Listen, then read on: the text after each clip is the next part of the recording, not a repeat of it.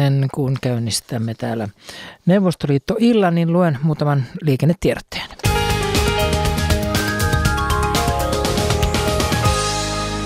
Liikennetiedote koskee tietä numero 51 Espoo.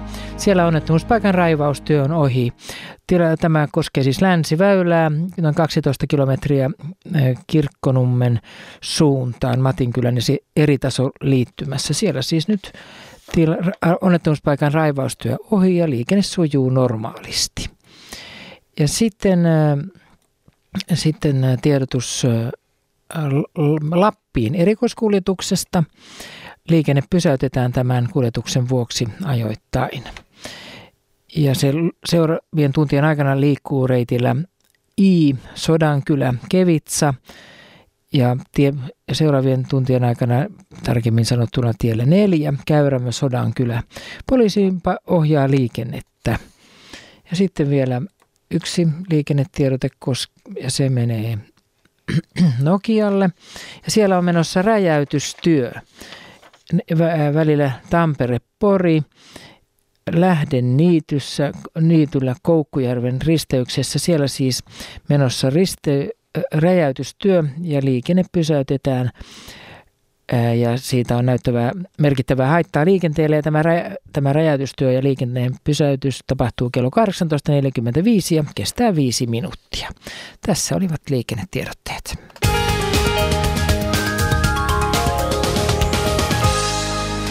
Sitten yhdistetään tuohon naapuristudioon, jossa vieraat ovat jo valmiina. Siellä on käynnistymässä Neuvostoliitto-ilta ja toimittajana on Seppo Heikkinen. Mihail Gorbachev, hajonneen Neuvostoliiton ensimmäinen ja viimeinen varsinainen presidentti, erosi eilisiltana viikkojen viivytystaistelun jälkeen. Hän, hänen eronsa hautasi muodollisesti seitsemän vuosikymmentä kestäneen sosialismikokeilun. Gorbachev tunnusti, että Neuvostoliiton tilalle on syntynyt uusi maa, itsenäisten valtioiden yhteisö. Moskovasta jatkaa kirjeenvaihtajamme Mikko Eronen. Täällä Moskovassa on nyt siirrytty jälkigorbachevilaiseen aikaan. Neuvostomaan ja maailman kasvot vajaassa seitsemässä vuodessa muuttanut presidentti on eronnut. Ensimmäisen ja viimeisen kerran Neuvostoliiton historiassa valtion johtaja siirtyi elossa ja kunniakkaasti eläkkeelle. В силу сложившейся ситуации с образованием Содружества независимых государств я прекращаю свою деятельность на посту президента СССР. Gorbachev ilmoitti eroavansa, koska oli syntynyt uudenlainen tilanne. Neuvostoliiton tilalle oli perustettu itsenäisten valtioiden liitto. Ainakin kymmenien, ehkä satojen miljoonien televisiokatselijoiden edessä hän lupasi kaiken tukensa uudelle yhteisölle, mutta toisaalta hän ei luopunut vakaumuksestaan, jonka mukaan 12 entistä neuvostotasavaltaa olisi pitänyt pitää yhdessä löyhässä valtioliitossa. Samaan aikaan eron kanssa Neuvostoliiton punalippu, jota Sirppi ja Vasara koristavat, laskettiin Kremlissä palatsissa, jossa presidentin virkahuoneisto on. Vuoden viimeiseen päivään saakka samanlainen lippu liehuu vielä korkeimman neuvoston talossa. Itse korkein neuvosto aikoo tänään lopettaa olemassaolonsa. Hyvää iltaa, hyvät kuulijat. Näin siis loppui se, josta tänä iltana on meidän täällä studiossa tarkoitus puhua, eli Neuvostoliitto – Tuo uutinen oli 20 vuoden takaa Tapanin päivältä 1991, jolloin Neuvostoliiton korkein neuvosto päätti lakkauttaa itsensä ilmoittamalla, että sosialististen neuvostotasavaltojen liitto on purettu. Toki tuo oli vain päätepiste pitkässä prosessissa. Neuvostoliitto oli murentunut pala palalta. Meillä täällä studiossa on kolme Neuvostoliiton asiantuntijaa keskustelemassa ja vastaamassa teidän kysymyksiinne. Niin hyvät kuulijat, teillä on siis mahdollisuus osastua, osallistua tähän lähetykseen soittamalla, tekstiviesteillä, sähköpostilla ja lisäksi myös Twitterissä. Kerron yksityiskohtia vähän myöhemmin, eli jos haluatte ottaa kohta puhelinnumeroita tai muuta sellaista ylös, niin kaivakaapa nyt kynät esille. Ja aikaahan meillä on kahdeksaan saakka. Väliin kuunnellaan tosin merisää ja uutiset ja sitten taas jatketaan. Ja esittelen nyt ensin meidän asiantuntijamme. Meillä on täällä professori Markku Kangaspuro Helsingin yliopiston Aleksanteri-instituutista. Hän tutkii Neuvostoliiton historiaa, Venäjän nykymenoa ja ulkopolitiikkaa. Tervetuloa. Kiitos. Ja sitten meillä on tässä Väestöliiton väestön tutkimuslaitoksen johtaja Anna Ruut-Chir, joka on tutkinut perheitä ja seksuaalisuutta Neuvostoliitossa ja Venäjällä ja myös naisten asemaa. Tervetuloa. Kiitos. Ja sitten meillä on myös Yleisradion entinen Moskovan kirjeenvaihtaja ja dokumenttielokuvien ohjaaja Reijo Nikkilä, joka on asunut pitkään Neuvostoliitossa. Hän on myös kirjoittanut kirjoja muun muassa suomalaista sotavangeista Venäjällä. Tervetuloa. Kiitos. Ja meiltä Yleisradion puolesta täällä olen minä, eli Seppo Heikkinen, ja tuolla puheluja valitsemassa on Aki Forsman ja äänitarkkailijana Suvi Tuuli Kataja. No niin, nyt niitä yhteistietoja. Eli jos haluatte lähetykseen, niin voitte soittaa numeroon 0203 17600. Eli 0203 17600. Ja nyt sitten näitä hintatietoja. Puhelun hinta on lankapuhelimesta 8,21 senttiä puhelu plus 2 senttiä minuutilta. Ja matkapuhelimesta soitettuna hinta on 8,21 senttiä per puhelu plus 14,9 senttiä minuutilta. Mutta ideahan että te soitatte tänne ja kerrotte kysymyksenne ja me sitten soitamme teille takaisinpäin. Eli puhelinnumero oli siis 0203 17600. Jos se nyt unohtuu, niin se löytyy vaikkapa Radio Suomen nettisivuilta. Jos ei halua lähetykseen mukaan, mutta haluaa silti kysyä jotakin, niin se onnistuu kyllä sekin, että esimerkiksi tekstiviestillä tekstiviestitunnus on RS, välilyönti, teemailta ja sen jälkeen kysymyksenne. Ja voitte lähettää viestin numeroon 16149. Eli 16149 hinta on 40 senttiä per viesti ja Tämä palvelu toimii yleisimmillä liittymillä. Ja sähköpostilla voitte myös lähettää kysymyksiä. Osoite on helppo radio.suomi.yle.fi. Ja sitten myös ne, jotka teistä käyttää Twitteriä. Voitte lähettää kysymyksiä, seurata keskustelua laittamalla Twitteriin risuaita, eli siis se hashtag ja Neuvostoliittoilta. Eli viestintäkeinoja siis on. Eli antakaapa puhelimien, sähköpostien ja twittereiden rallattaa kysymyksiä ja miksei myös muisteluita Neuvostoliitosta.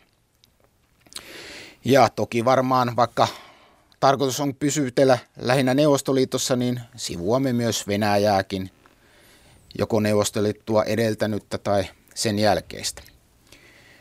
No niin, ja sillä aikaa ennen kuin kysymyksiä alkaa tulla, niin otetaanpa pieni lämmittelykierros. Kysytäänpä vaikka näitä vierailta, että miten te aikanaan tutustitte Neuvostoliittoon ja minkälaisia aikoja te olette siellä viettäneet, että jos Reijo vaikka iältään ikään kuin vanhimpana aloittaa. Että. Niin, virkaa tässä ei enää ole, mutta ää, menin opiskelemaan ää, vuonna 1958 UNESCO-stipendiaattina Leningradiin ja – ja olin siellä kahdeksan kuukautta ja sen jälkeen sitten juuri tänne tullessani huomasin, että olen asun, asunut Neuvostoliitossa kautta Venäjällä seitsemällä vuosikymmenellä. Ja Perspektiiviä riittää. Sitä ehkä riittää, joo. On, on siinä ollut välillä sellaisia kausia, että lähes neljä vuotta, etten saanut viisumia lainkaan – Neuvostoliittoon ja, ja sitten on ollut, on ollut erilaista innostusta ja välillä pettymystä ja niin poispäin. No entäs Anna? Mä tutustun varsinaisesti Neuvostoliittoon, kun mä olin kymmenen vuotta ja koko mun perhe muutti sinne vuodeksi. Mun isä oli töissä ulkoasiaministeriössä ja muutenkin heillä oli sellainen ajatus, että he halusivat nähdä, että minkälainen se elämä sosialismissa oikein oli. Ja mä kävin sitten koulua, vi- viides luokka tuli käydyksi ihan tavallisessa neuvostoliittolaisessa koulussa. Sitten sen jälkeen mä olin varsinkin perestroikan aikana nuoruudessani paljon Moskovassa. Muun muassa Reijon kanssa pyörittiin erilaisissa taiteilijahippaloissa sitten, kun maa niin, mä, avautui. Mä, mä näin sinut silloin, kun sä olit koulutyttönä siellä. Asuimme aika lähellä silloin, mä olin silloin kirjeenvaihtajana 10 vuotta, 77, 87, että se osui just niihin sen kouluvuosiin. Joo, mulla oli Joo. ihan se ruskea univormu ja pitkät letit. No tämä on mainio, että me saadaan myös paitsi sinun kauttasi tutkijan näkökulma, mutta myös ehkä myös tätä lapsen näkökulmaa, jota vähän harvemmin varmaan Neuvostoliitosta saamme. Ja, no entäs Markku? No, jos puhutaan Neuvostoliittoon tutustumisesta, niin ää, kyllä mä varmaan sen parhaiten opin tuntemaan silloin, kun mä ää, tein, olen tehnyt tutkimusta Neuvostoliitosta ja, ja yrittänyt analysoida, että mitä siellä on tapahtunut. Mutta ensi kosketukset Neuvostoliittoon oli nuorena koululaisena myöskin, kun matkustimme vanhempieni kanssa Petroskoihin vanhempien ja tuttava perheen kanssa Ford Transitilla Petroskoihin ja, ja sieltä sitten Leningradiin ja, ja sitten sen jälkeen tuli käytyä useamman kerran 70- ja 80-luvulla niin erinäköisissä nuorisofestivaaleissa ja tapahtumissa, kulttuuritapahtumissa ja sen sellaisissa siellä katsomassa, että miltä se näyttää. Hyvä. No niin, ja nyt on siis teidän hyvät kuulijat vuoronne. Ja meillä lienee siellä ensimmäinen soittaja jo Jämsän koskelta. Oliko Arto Riukulehto tai jotain? Joo, kyllä. Joo, tuota, Hyvää tuli semmoinen asia mieleen tuossa, kun tuota, tuota, tuo Neuvostoliitto hajosi, eli silloin vuonna 1991, niin tuota, tuliko ensimmäisenä, tai tuli ensimmäisenä mieleen, kun Berliinin muurihan urettiin muistaakseni jossain 89.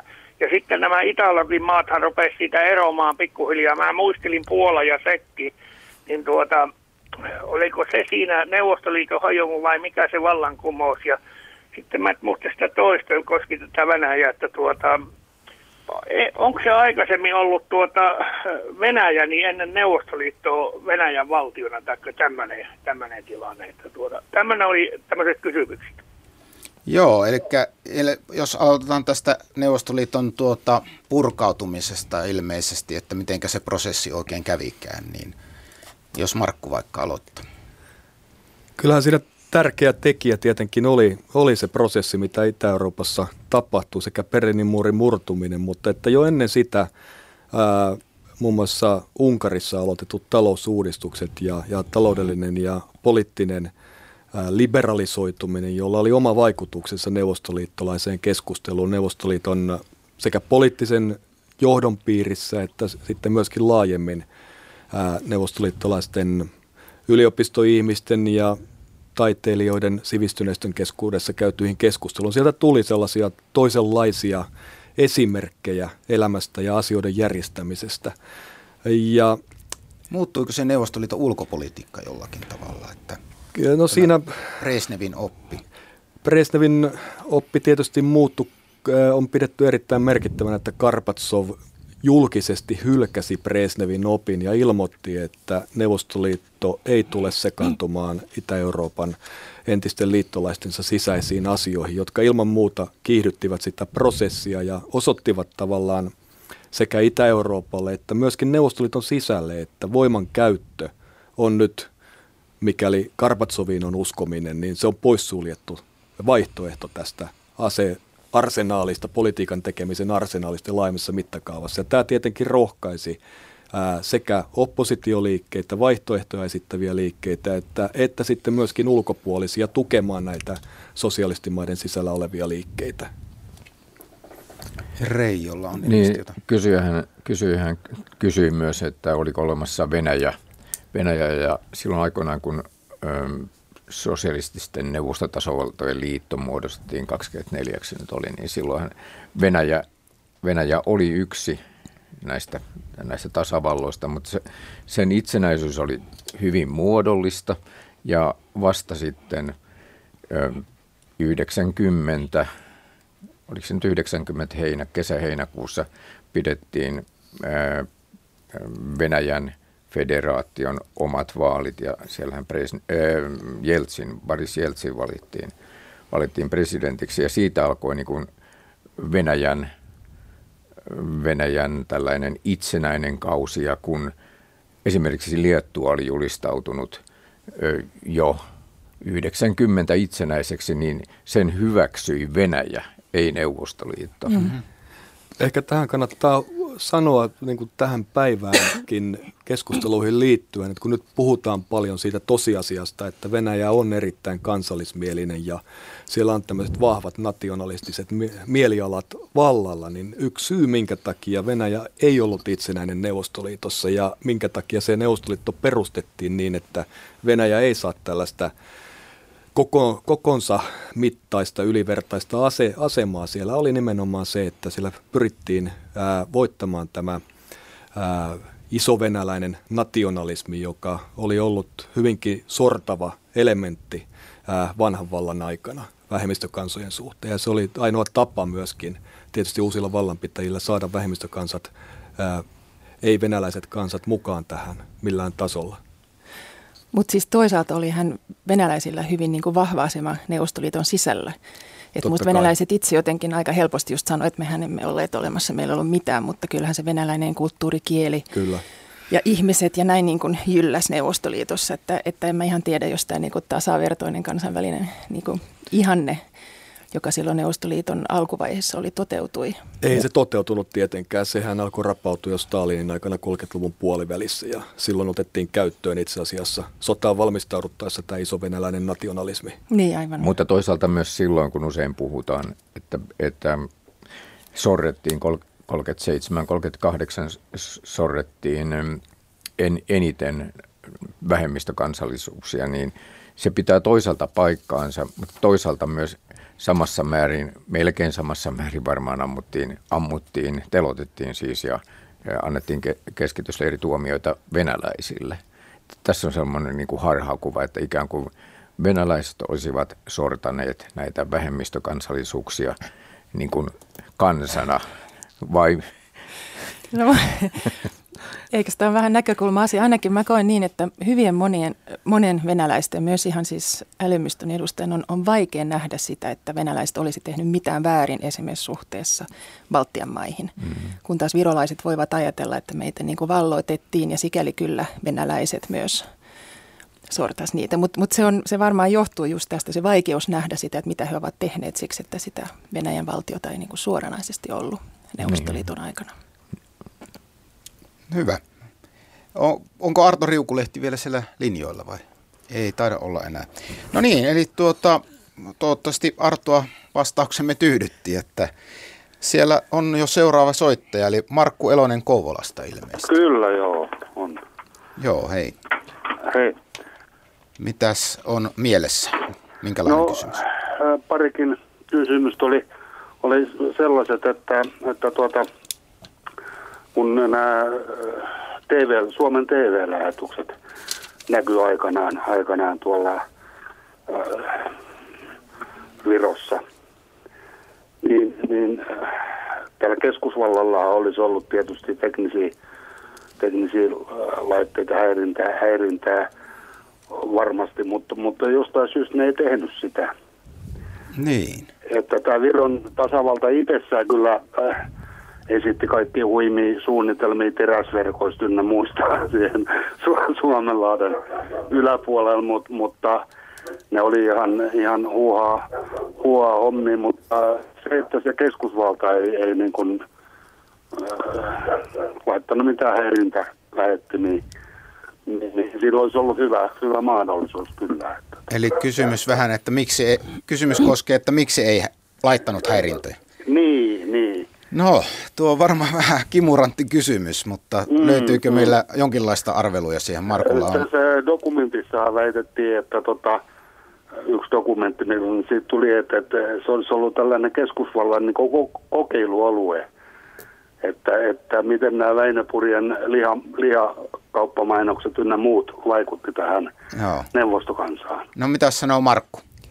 Kyllä Viro kiistämättä siinä mielessä kokeilualue oli, että Virolle sallittiin kanssakäymistä ää, myönnytyksenä ikään kuin Kekkoselle ja hyvälle naapuri Suomelle niin enemmän kuin ää, länteenpäin, eli nimenomaan Suomeen päin kuin jollekin muille, muille tasavalloille ja alueille, mutta tästä radio- ja televisiolähetysten lähetyksistä, niin häirintää kyllä yritettiin tehdä, mutta se osoittautui teknisesti erittäin hankalaksi. Mutta sitä kyllä tehtiin. Ja sitä tehtiin tehtiin ja tota, se oli, mutta se ongelma oli siinä, että sitä ei pystytty aukottomasti tekemään, tekemään teknisesti ja, ja tota, sitä oli suht koht helppo kiertää. Et kysymys oli vähän, virolaiset kehitteli kaiken näköisiä vastaanottimia, kotitekoisia vastaanottimia, jolla saatiin näkymään kaikesta huolimatta lähetykset Suomesta, kaikesta häirinnästä huolimatta. Et tässä oli vähän samanlaista ilmiöstä kysymys kuin tämän päivän ää, erinäköisten hallitusten pyrkimyksissä kontrolloida internettiä, joka ei kuitenkaan sitten onnistu. Että ihminen on aika kekseliäs.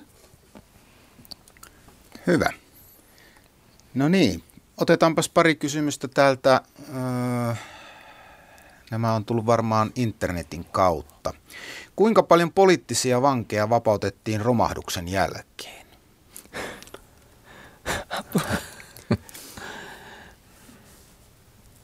romahduksen jälkeen. Mm, tuota, eli ilme viitataan vuoteen 1991 ilmeisesti tässä. No silloinhan ei tapahtunut mitään tällaista joukkovapautusta. Silloin oli, oli poliittisten vanki, va, poliittisia vankeja toki oli, mutta ää, ei, ei, ei voi verrata niin kuin samanlaisiin vastaaviin tapauksiin kuin, kuin oli jossakin muissa, muissa maissa, joissa diktatuurit kaatuivat, niin – mitään sellaista joukkoarmahdusta ei tapahtunut sen tyyppistä kuin esimerkiksi Suomessa 44, 44 syksyllä. Mm. Markku. Suurin poliittisten vankien vapauttaminen itse asiassa tapahtui Stalinin kuoltua, jolloin pari miljoonaa ihmistä pääsi pakkotyöleireiltä Kulakista vapaaksi, joka aiheutti aikamoisen mullistuksen koko Neuvostoliitossa, Neuvostoli, neuvostoyhteiskunnassa, josta tietysti Saltsenitsinin kirjat kertovat sitten ja ovat hyvä esimerkki suojasään ää, Russovin suojasään aikana. Itse Neuvostoliiton aikana, niin kuin Reija tuossa totesi, niin Neuvostoliiton romahduttua, niin sieltä ei ilmeisesti todellakaan kauhean montaa, montaa poliittista vankia vapautettu. Sisäisestä karkotuksesta Karpatsov kyllä, kylläkin kutsui muun muassa Andrei Saharovin tukemaan hänen perestroikka- ja uudistuspolitiikkaansa. Mutta sehän tapahtui Hän oli, jo. Sehän tapahtui, tapahtui ennen romahdusta. 86 joo. Joo, kyllä. Mutta että niin kuin tällaista, tällaista ilmiötä oli, että sinänsä Neuvostoliiton toisin ajattelija liike niin, että sitä olisi ollut vangittuna tai että se olisi ollut kauhean merkittävä, niin ei juurikaan ennen perestroikan aikana siinä mielessä ollut, kun meillä on mielikuvat jostain Stalinin ajan Neuvostoliitosta, että, että se oli suht koht pientä ää, kaiken kaikkiaan. Hyvä. No niin, sitten meillä on langalla seuraava soittaja, ilmeisesti Ari Salo Joensuusta. Kyllä, hyvää iltaa. Iltaa. Ja tuota, olen koke- kokenut Neuvostoliiton matkaa ja että tuota, on siellä monesta, monta kertaa käytetty ja olen ollut kirkon vieraana. Ja silloin oli sillä tavalla sitten, että tuota, yritettiin osoittaa, että ei neuvostovalta ei ole niin huono eikä sorra kirkkoa ja näytettiin sitä, että miten on hyvin hoidettu kirkon osiat neuvosto, Neuvostoliiton sisällä ja tämä on hyvin voimakas, voimakas tai sillä tavalla, että kirkko on vahva ja elää. Joo. Mutta kuitenkin sitten joutui näkemään ja todistamaan senkin, että miten oli rajoitettua Jumalan palveluksiin pääsy ja oli milisit vahtimassa, että tavallinen kansa sinne voi. Että piti olla erikoiset näillä mummoilla niin kuin luvat, miten, ja eikä heillä ollut mitään pelkoa joutua syrjinnän kohdalta. Ja toinen sitten oli semmoinen, kun siellä liikkuin ja saatuin joskus virolaisia koulusaryhmiä näkemään ja olisin keskustelu, ne, niin kahtovat niin kuin ruttoa tai sillä tavalla spitaalista, että piti välttää ja tuli selvästi se, että koululaitos on neuvonut ole ja välttämään suomalaisten seuraa. Tässä oli, ja toinen sitten oli, että tässä 80-luvun lopulla erässä venäläisessä lehdessä oli mielenkiintoinen juttu, mikä se, siellä tuli ilmi. Oli pitkänä aikaa, tai vuosi, ollut näitä viisivuotissuunnitelmia oli Neuvostoliitossa ja kommunistisen puolueen toimesta – ja jollekin alueelle kerrottiin aikanaan, että on rake- aloitettu tehtaan rakentaminen ja rakennettu ja tehtävät on tuottanut niin paljon, niin sitten kerrottiinkin jo, että ei tämmöistä tehdasta ole koskaan ollutkaan. Mm-hmm. Eli ihmisille paljastettiin, että ei, että ei kaikki se, mitä lehdessä on kerrottu, niin olekaan totta. Joo. No kiitoksia. Hyvin, hyvin erikoinen valtakunta kaiken kaikkiaan. kyllä, kyllä. Sinne ei varsinaista kysymystä tullut, mutta tuo kirkon asema voisi olla ihan mielenkiintoinen mm. pohdittava tässä. Että kyllä. Re, Reijo, kerropa, minkälainen käsitys sinulla on asiasta? No minä sekä sillä lailla tutustuin kirkon, ortodoksisen kirkon toimintaan, että tein siitä muutaman dokumentin ja ensimmäisen vuonna kuvattiin 84, 8, 83, 84 ja sitten tein kaksi tunnin dokumenttia, jotka menivät ulos juuri sillä hetkellä, kun Gorbachev oli tullut valtaan, eli pääsiäisenä 85. Ja kiersimme aika paljon eri, eri puolilla Euroopan puolista Neuvostoliittoa ja toinen näistä dokumenteista oli luostarilaitosta koskeva. Siihen aikaan Neuvostoliitossa toimi 21 luostaria ja eivät ne kaikki olleet sellaisia malliluostareita, että pääsi näkemään myös ihan tavallista kirkon tai luostarien elämää siellä. Ja, mm, ja myös sitten seurakunnissa, seurakunnissa näki, näki ruohonjuuritasolta tätä kirkkoväkeä. Ja täytyy sanoa, että ainakin silloin, silloin niin kirkkohan oli, oli tosin, tosi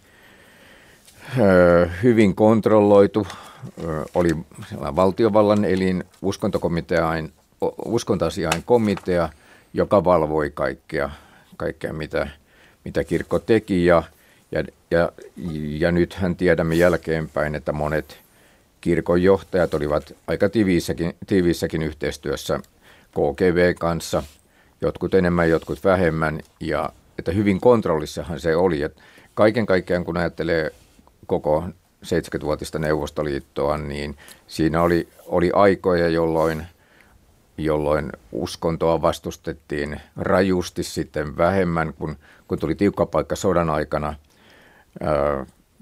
niin silloin Stalin teki, teki sopimuksen kirkon kanssa 43 ja, ja silloin avattiin kirkkoja uudelleen. Kaikkein pahin vaino sitten 20-luvun oli Hrushovin aikana – ja silloin tuhansia kirkkoja joko tuhottiin tai muutettiin elokuvateattereiksi, varastoiksi tai näin, näin poispäin.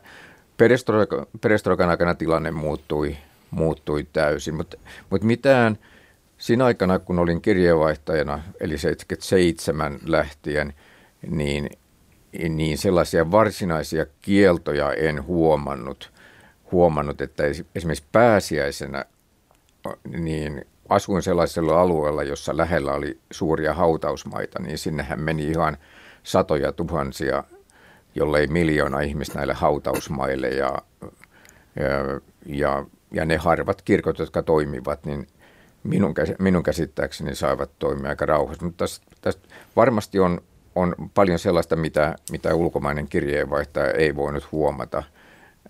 E, e, eihän siellä nyt joka päivä tullut kirkossa käydyksi.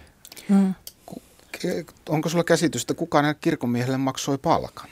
He saivat kirkon, kirkon seurakunnan, seurakunnan rahoja. Ja, Eli kolehtirahoja ja jotain tällaista? Joo, ei valtiorahaa rahaa mm, siihen niin, ei tullut. Nimenomaan, joo. Ei ollut kirkollisveroa. Niin, nimenomaan. Tämä oli tämä mun kysymyksen pointti. Niin. Joo. Tämähän on varmaan siis suurimpia muutoksia, jos nyt vähän myös mietitään nyky että ortodoksisen kirkon aseman muuttuminen. Et ensin tuli tietenkin hyvällä lailla se uskonnon vapaus niin kuin laajemmin ja, et, ja silloinhan tuli myös kaikenlaisia muita uskontoja ja lahkoja ja New Age-liikkeitä Venäjälle ja, ja ihmisten niin kuin kiinnostus uskontoon hän lisääntyi mielestäni paljon silloin 80-luvun lopulla, 90-luvun alussa. Mutta sitten sen jälkeen hän ortodoksinen kirkko on noussut niin todella jotenkin vanhoilliseksi ja aika minun mielestäni ongelmalliseksi voimaksi, jos miettii esimerkiksi just naisten asemaan tai seksuaaliterveyden kannalta, niin suurin uhka tällä hetkellä esimerkiksi abortti, abortin oikeudelle tulee nimenomaan kirkon piiristä. Niin, Neuvostoliiton aikaa oli ilmeisesti aika liberaali tämä abortti. Tuota. No jo ehkä liiankin liberaali, mutta silloin oli ehkäisyvälineiden puute oli se suuri ongelma ja, ja nythän ehkäisyvälineitä on, mutta sitä sekä seksuaalivalistusta että, että abortin saantia, mutta ylipäänsä siis jopa siis seksuaalivalistusta vastustetaan aktiivisesti kirkon taholta, että se on välillä jopa konservatiivisempi kuin Paavi Roomassa. Markku. Sama, samahan tässä on edelleenkin se, että edelleenkään kirkollisveroa ei kerätä. Että siellä Venä, myöskin nyky kirkko ja valtio ovat erotettu.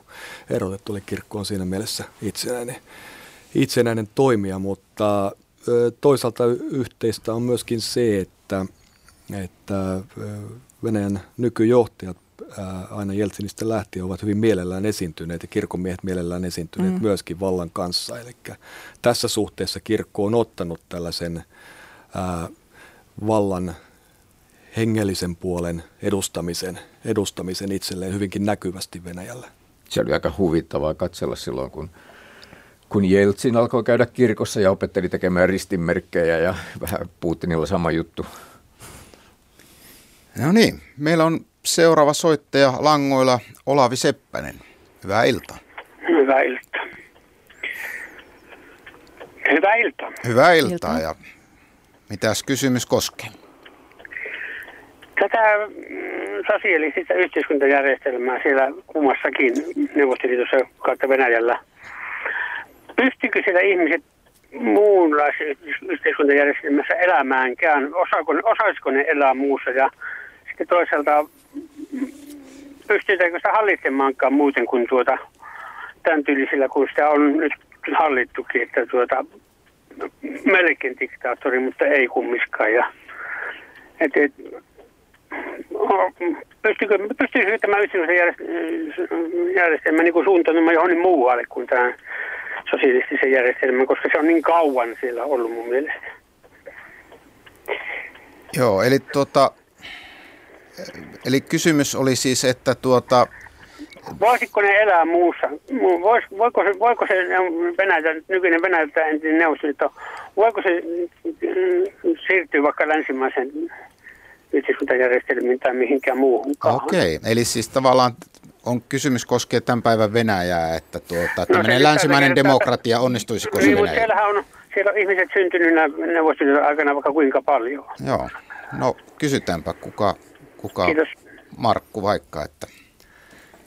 No, eihän venäläisissä sinänsä henkilöinä eikä varmasti ää, venäläisessä psykologiassa tai ihmislajissa mitään sellaista, etteikö ne vois erilaisissa yhteiskuntajärjestelmissä elää. Tosin Neuvostoliiton romahduksen jälkeen tapahtunut demografinen katastrofi osoitti, että ainakin tämä sokkiterapia oli aika tuhoisa tuhoisa siirryttäessä valtiososialismista niin tämmöiseen rosvokapitalismiin, niin se oli aika tuhoisa Venäjä, Venäjän kansalle, että, että se väestön väheneminen, miesten keskiään, naisten keskiään alenema oli ennen kuulumaton rauhan aikana missään kehittyneessä yhteiskunnassa, mutta ää, kyllähän Venäjällä, nyky-Venäjällä nyt sitten periaatteessa ää, Kehitys on mennyt siinä suhteessa vakiintuneempaan suuntaan kaikista suurista ongelmista huolimatta, jota voimme päivittäin kuulla ja lukea tiedotusvälineistä, että, että, että siellä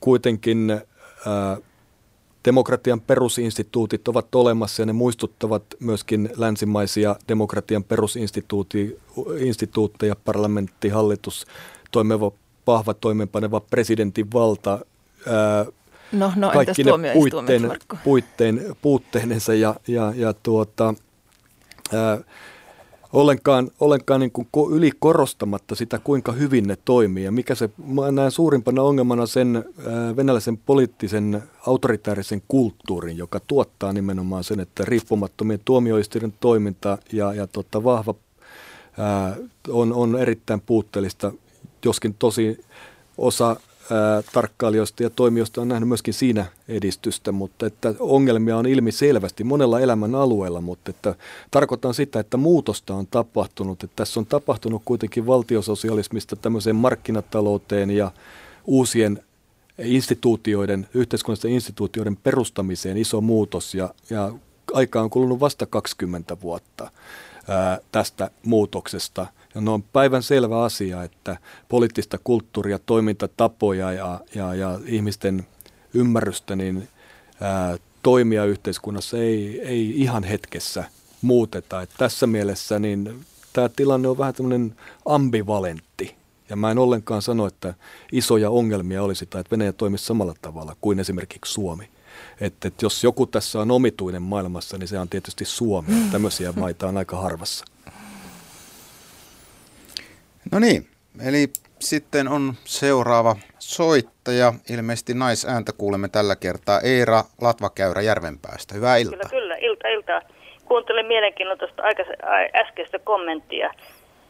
Mutta nyt mulla ei ole tarkoitus mitään kommentoida tähän, vaan ihan tarkoitus oli kertoa ajasta vuodelta 68-70, siis 1968-70 väliltä. Joo. Olimme Tuomas toimi sen aikaista Neuvostoliitosta tavaraa Suomeen. Joo. Radioita, televisioita, kameroita, kiikareita ynnä muuta, ynnä muuta. Mm-hmm. Aha. Ja sitten kävimme myös siellä neuvotteluissa. Se, mitä mä nyt ajattelin kertoa, oli tämä matka pari kertaa Helsingistä Moskovaan yksityisautolla. Kuinka rajoitettua se oli.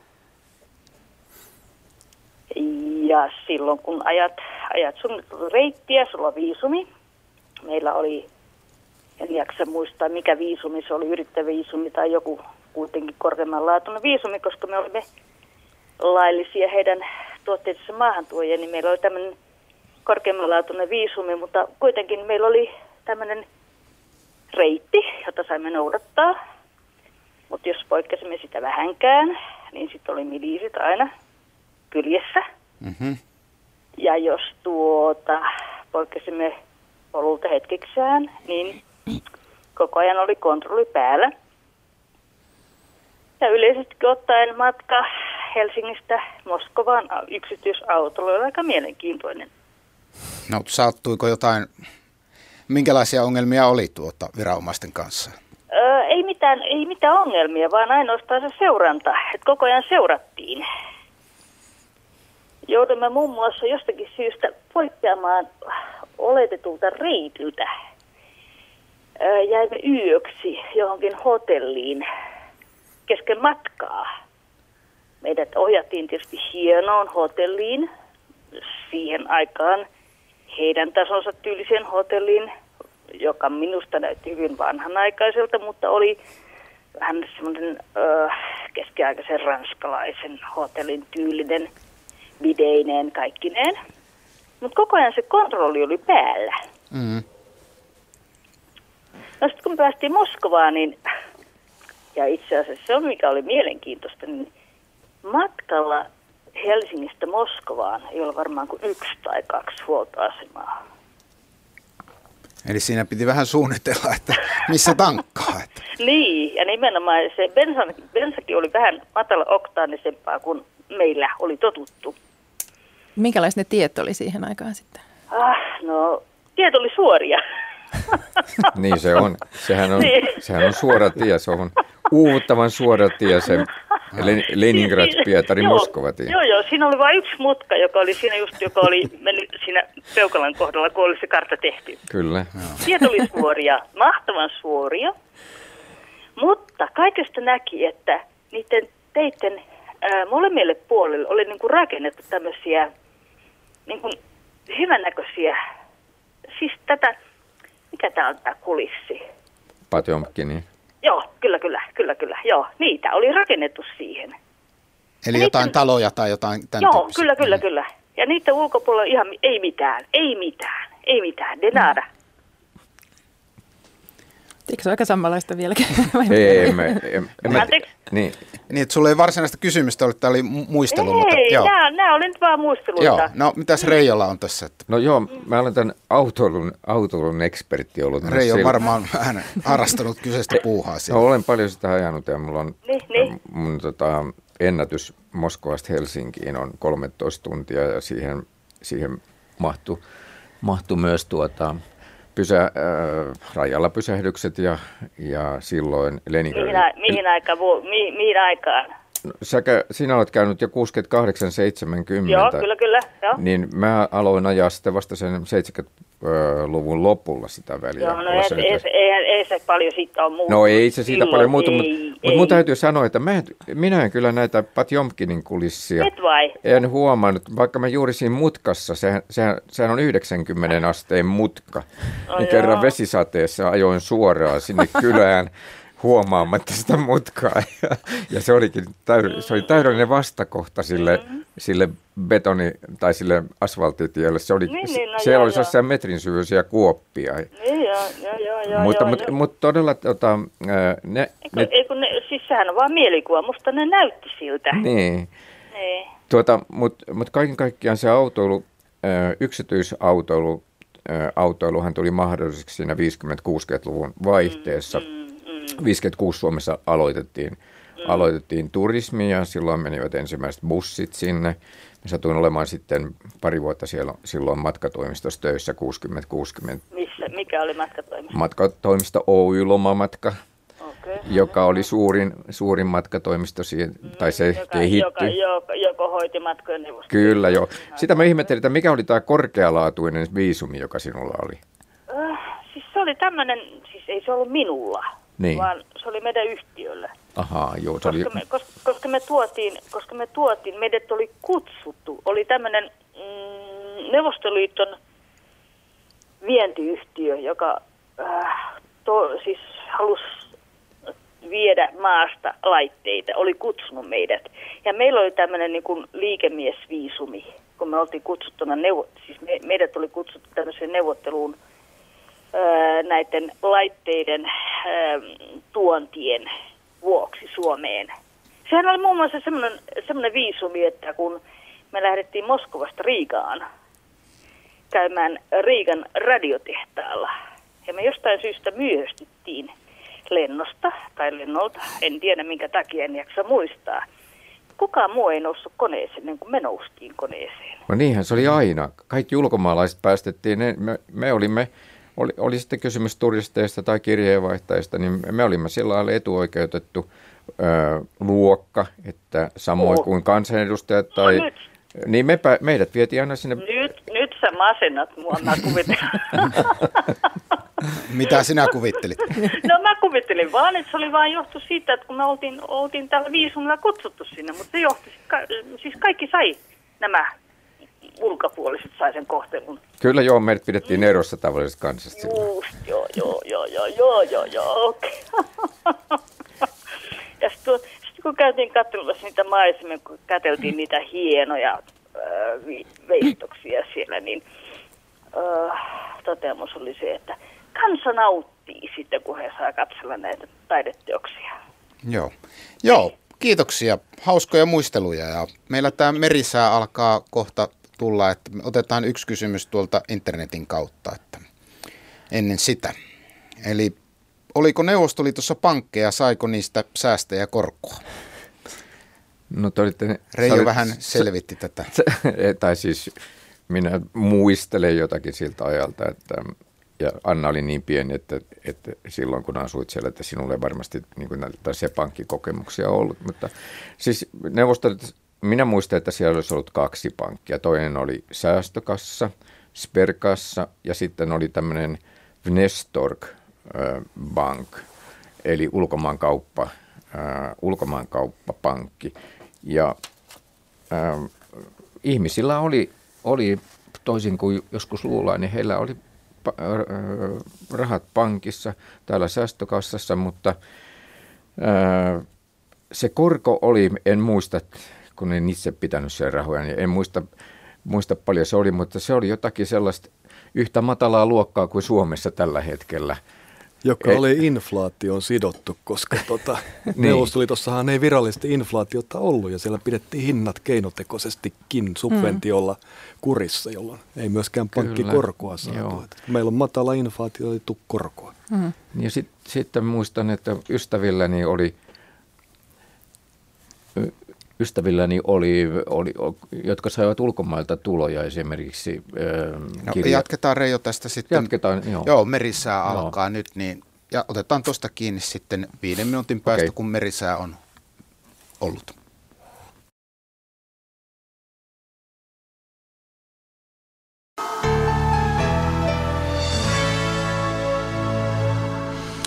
Vuorossa on säätiedotus kulkijoille ja se alkaa myrskyvaroituksella. Pohjois-Itämeri, etelämyrskyä 22 metriä sekunnissa. Kovan tulen varoitus Suomenlainen länsiosa, Ahvenanmeri, Saaristomeri ja Pohjanlahti, etelä tuulta 20 metriä sekunnissa. Suomenlahden itäosa, etelä tuulta 16 metriä sekunnissa. Ja vielä veden korkeusvaroitus. Merivesi on Ahvenanmerellä, Saaristomerellä, Selkämeren eteläosassa, merenkurkussa ja perämerellä korkealla. Meriveden ennustetaan nousevan huomenna Saaristomerellä, Selkämeren pohjoisosassa ja merenkurkussa erittäin korkealle. Aallokkovaroitus. Pohjois-Itämerellä esiintyy yöllä kovaa aallokkoa, josta, jossa merkitsevä aallon korkeus ylittää neljä metriä. Skotlannin pohjoispuolella oleva voimakas matalapaine liikkuu hitaasti kohti koillista ja lähestyy Skandinaviaa. Odotettavissa huomisiltaan asti Suomalainen itäosa eteläpuolesta tuulta 8-12 metriä sekunnissa. Yöllä tuuli voimistuu aamuyöllä 12-16 metrin sekunnissa. Päivällä tuuli heikkenee vähän, ajoittain vesisadetta. Suomalainen länsiosa voimistuvaa etelän ja lounaan välistä tuulta yöllä 15-20 metriä sekunnissa. Aamulla tuuli heikkenee aamupäivällä 11-16 metrin sekunnissa, ajoittain vesisadetta. Pohjois-Itämeri voimistuvaa etelään kääntyvää tuulta iltayöllä 16-22 metriä sekunnissa. Aamuyöllä tuuli heikkenee, aamulla lounaistuulta 12-17 metriä sekunnissa. Ajoittain vesisadetta. Ahvenanmeri, Saaristomeri ja Selkämeri. Voimistuvaa etelänpuolesta tuulta. Iltayöllä 15-20 metriä sekunnissa. Iltayöllä tuuli heikkenee vähän, aamulla lounaistuulta 12-17 metriä sekunnissa, ajoittain vesisadetta ja merenkurkku ja perämeri, etelän ja lounaan välistä tuulta 9-13 metriä sekunnissa, yöllä voimistuvaa etelän ja kaakon välille kääntyvää tuulta. Aamuyöllä 15-20 metriä sekunnissa. Aamupäivällä tuuli kääntyy etelän ja lounaan välille ja heikkenee vähän. Iltapäivällä 13-17 metrin sekunnissa, ajoittain vesi- tai lumisadetta ja Saimaa voimistuvaa etelän puolesta tuulta yöstä alkaen 18 12 metriä sekunnissa ja ajoittain vesi- tai lumisadetta. Ja odotettavissa, odotettavissa nyt kahden päivän ennuste nyt. Tässä ei olekaan sitä paperia, mutta hetki vielä. Ja sitten otetaan, äh, luetaan rannikkoasemat, eli säät rannikkoasemilla tänään kello 17. Haapasaari plus 5 astetta, tuuli lounasta 8 metriä sekunnissa, vesikuuroja, näkyvyyttä 10 kilometriä tunnissa. Ja Kotka Rankki plus 5 lounas 8. Orrengrun plus 5 lounas 9. Emäsalo 5 lounas 13. Kalbodagrund 5, lounas 12, estiluotu tuuli etelälounasta 10 metriä sekunnissa, lämpötilatieto puuttuu. Harmaja plus 5, länsi 11, selkeää 30. Mäkilouto 6, etelälounas 12. Bokasär 6, lounas 11, pilvistä, näkyvyyttä 35. Jussarö 6, etelälounas 11, pilvistä 23. Hanko Tuliniemi 6, lounas 10. Ryssärö 6, etelälounas 13. Veenö 6, etelälounas 8. Yyttö 6, etelälounas 14, pilvistä 21. Bookshare-tiedot puuttuvat. Ristna 6, etelälounas 5, pilvistä 20. Kotska Sandöön 5, etelä 8, 18. Rajakari 5, etelä 8. Fagerholm 6, etelä 10. Kumlinge 5, etelä 7, pilvistä näkyvyyttä 35. Nyham 6, etelä 15, pilvistä 19. Märket 5, etelä 14. Isokari 5, etelä 10, puoli pilvistä 29. Kylmäpihlaja 4, Etelä-Kaakko 10, puoli pilvistä 25. Tahkoluoto 5, Etelä 10, pilvistä 26.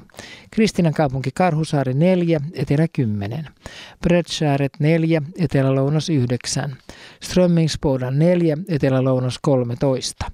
Valassaaret 3, Etelä-Lounas 8. Kallan 2, Etelä 8. Tankkar 2, Etelä 8, Vesikuuroja 20, Ulkokalla 3, Etelä-Lounas 11, Nahkiainen 2, Etelä 12, Raahe 2, Etelä 8, Vesikuuroja 45, Oulu Vihreäsaari 1, Etelä 8, heikkoa lumisadetta 23. Marjaniemi 1, Etelä 12, pilvistä näkyvyyttä 17 kilometriä. Kemi 1, 3, etelä-lounas 11. Ja ajois 2 astetta tuulee eteläkaakosta 7 metriä sekunnissa, tihkusadetta ja näkyvyyttä 7 kilometriä. Ja meriveden korkeudet tänään kello 17.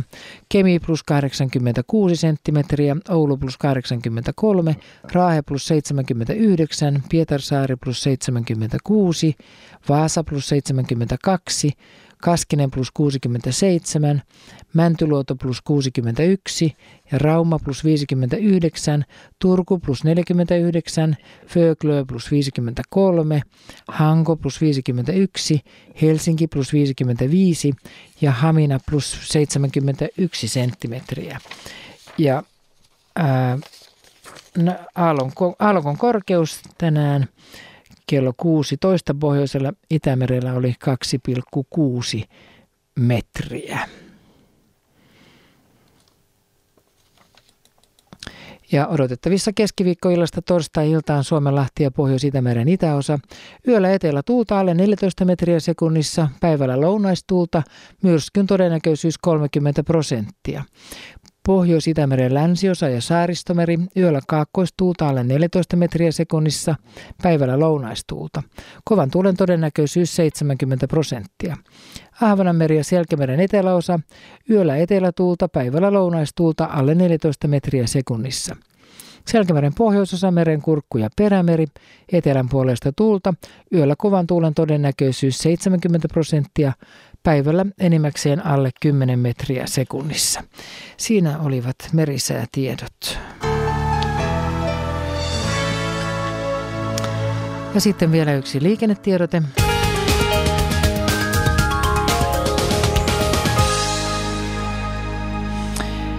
Tilanne jatkuu tiellä 16 Lapualla. Siellä on siis tapahtunut onnettomuus, jossa on mukana vaarallisia aineita. Tarkempi paikka on välillä Ylistaro-Kyyjärvi. Ylistarosta noin 45 kilometriä Kyyjärven suuntaan Hirvijoella. Siellä siis onnettomuus, jossa mukana vaarallisia aineita ja tie on suljettu liikenteeltä. Raskaan ajoneuvon nostotyö on edelleen käynnissä ja poliisi ohjaa liikennettä.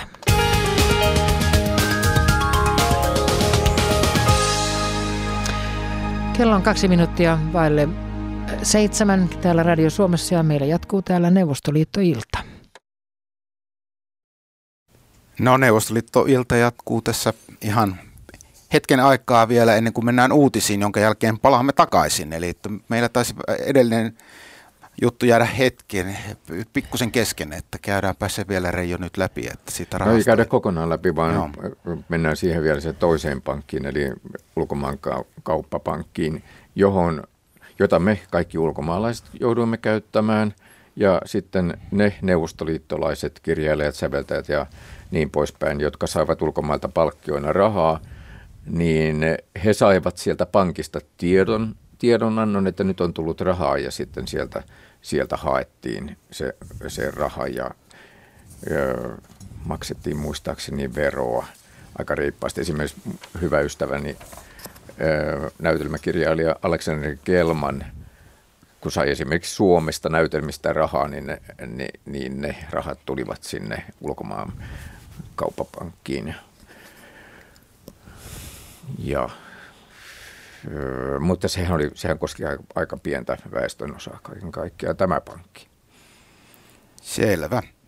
No niin, eli tuota, kohta tulee uutiset ja sitten äh, vielä jat- jatketaan 50, 55 minuuttia tätä Neuvostoliitto-iltaa. Eli jos haluatte lähetykseen päästä, niin nyt on hyvä mahdollisuus soittaa ja ihan hyvät mahdollisuudet päästä läpikin. Eli puhelinnumero oli siis 0203 17600. Ja sitten jos vielä sähköpostilla haluatte lähettää, niin radio.suomi.yle.fi. Ja tekstiviesti RS välilyönti teemailta ja se numero on 16149. Nyt siis uutiset.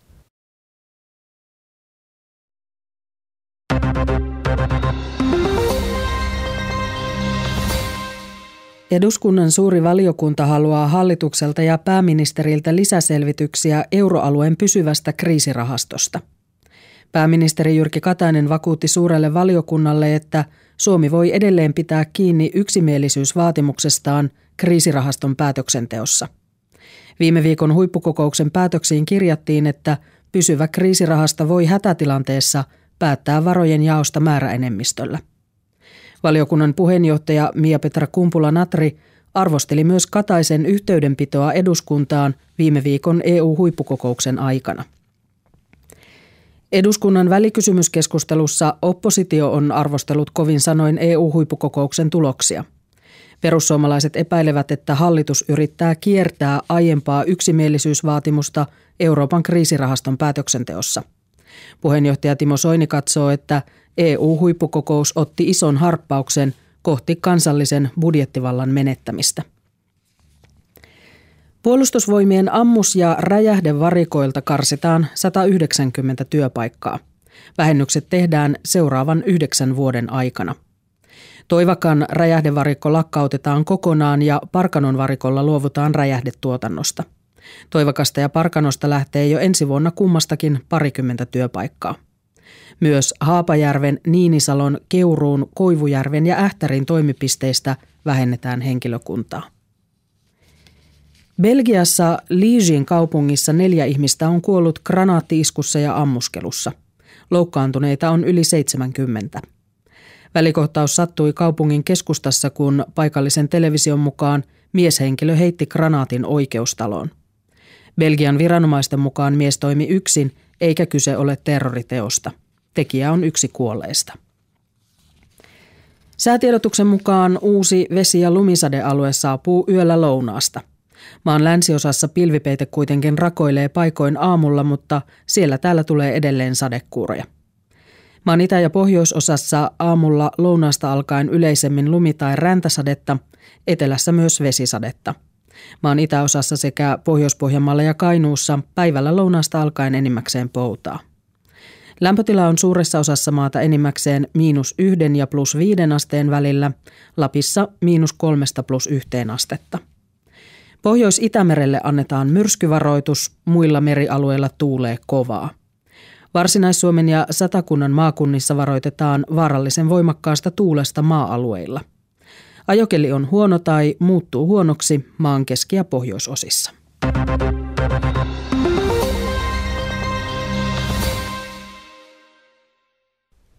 Ja näin alkuillan urheiluradion vuoro studiossa Petri Sjöblom.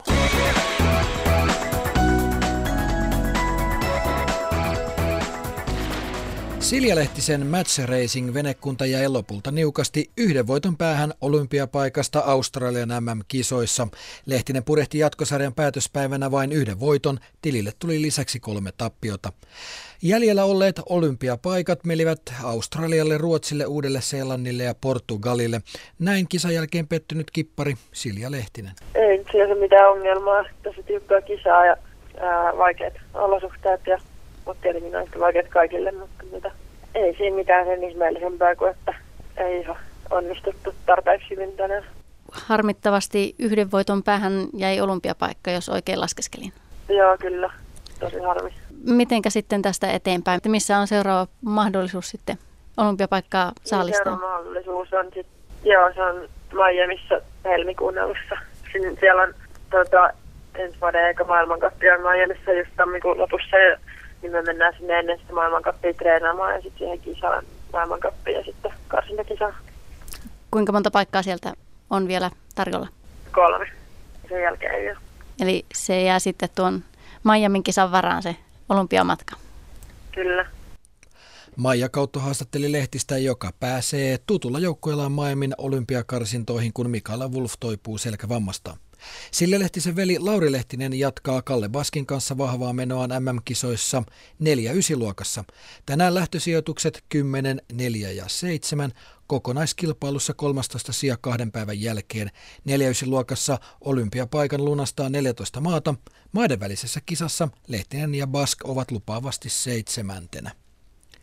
Suomen mäkimaajoukkueen vaikea taloustilanne saa ainakin väliaikaista helpotusta. Joukkueen pääyhteistyökumppanit ovat päättäneet tukea mäkijoukkueen kaipaamaa leiritystä. Mäkijoukkue matkustaa ennen seuraavaa Engelberissä hypättävää maailmankapin osakilpailua harjoittelemaan Keski-Eurooppaan ja leiri jatkuu vielä kisapäivien jälkeen. Joukkueen päätähtään on mäkiviikolla lentomään MM-kisoissa. Näin helpottunut päävalmentaja Pekka Niemelä. No joo, me päästiin nyt reagoimaan ja toteuttamaan, toteuttamaan tämmöinen tämmöinen tavoitetila, eli hyppäämään ja, ja, ja harjoittelemaan ihan luonnollista tässä tilanteessa, jolloin jossa ei hy, hypyn hyppyä oikeastaan kisojen välillä ole tullut. Että ilman muuta todella merkittävä juttu, että me voitiin tämä suunnitelma toteuttaa. Muuten tässä olisi käynyt kyllä aika heikosti, että tota niin, niin ihan, ihan oli vakava paikka.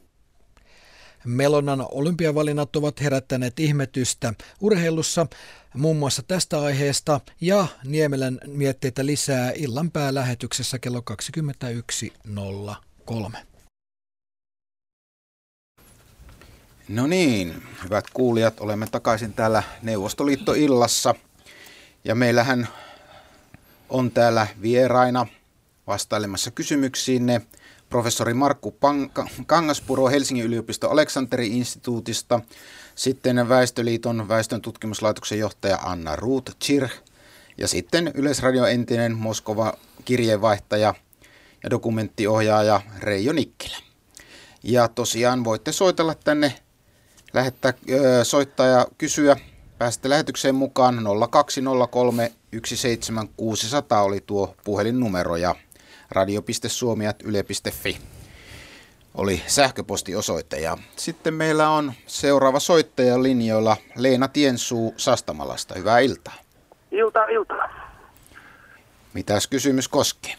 No naisten päivän viettoa, kun se on siellä Neuvostoliiton aikaa jo oli kovassa kurssissa ja on se vieläkin, mutta kiinnostaisi se, että mistä se on niin kuin, mitenkä kaikki tästä asiasta yleensä, että kuinka se siellä on niin kovassa kurssissa. Ja sitten kun tuolla Baltiassa on kulkenut, niin siellä on vaikka minkälaisia alueita noita kasvihuoneiden raunioita ja siellä kertovat paikalliset, että niistä vietiin aikoina aikoina naisten päiväkukkasia ja kaikki meni kaupaksi lentokone lasteittain vietiin Moskovaan ja nyt ei sitten enää viedä, että niin. tämmöinenkin ilmiö. No niin, kukas meistä vastaa? Reijo. Tämä on, mun, tämä on niin kuin minun lempiaiheitani ollut, no, na, na, naisten päivä. Varmaan annan myös tietenkin. Kirjeenvaihtajana ollessa äm, tein ensin radioon joka naisten päivän juttuja. Siihen aikaan Suomessa naisten päivää viettivät ainoastaan kansandemokraatit, jos, jossakin määrin sosiaalidemokraatit, naiset. Ja sitten vähitellen, vähitellen tuota, myös televisio kiinnostui, että aloin tehdä myös kirjeenvaihtajana naisten, päivää, naisten päiväjuttuja TV-uutisiin. Ja tulin tutkineeksi, tutkineeksi sitten niin kuin aika tarkkaan, miten, miten ei nyt lähetä tässä varmaankaan koko naisten päivän ää, syntymisen historiaa tutkimaan. Se lähti Amerikasta liikkeelle yhdestä naisten lakosta 1800-luvun lopulla ja sitten 1912 muistaakseni Kööpenhaminan sosialististen, sosiaalidemokraattisten naisten maailmankokouksessa Clara Zetkin ehdotti, ehdotti sitä vietettäväksi juuri silloin sen lakon verisen, amerikkalaisen lakon verisen päättymisen ää, muistoksi. Ja sitä siis vietettiin jo myös Suomessa sosiaalidemokraattisten naisten piirissä. Ja olihan se Minna Kantkin muistaakseni mukana siinä Kööpenhaminan kokouksessa. Mitenkäs siitä tuli kova juttu sitten Neuvostoliitossa? No sit, sitten se omittiin, Neuvostoliitossa se omittiin jo aika alussa 1920-luvulla ja, ja vietettiin yhä enen, enenevässä määrin niin, että muistaakseni, olisiko se ollut 1964 tai 1974, siitä tuli virallinen juhlapäivä niin, että se oli, että se oli vapaa päivä myös. Ja, ja siitä, se on niin kuin aina ollut ää, niin meidän äitienpäivää vastaava suuri juhla, todella suuri kevään juhlapäivä. Ja siinä kun sitten mie, miehiä juhlittiin armeijan päivänä 22.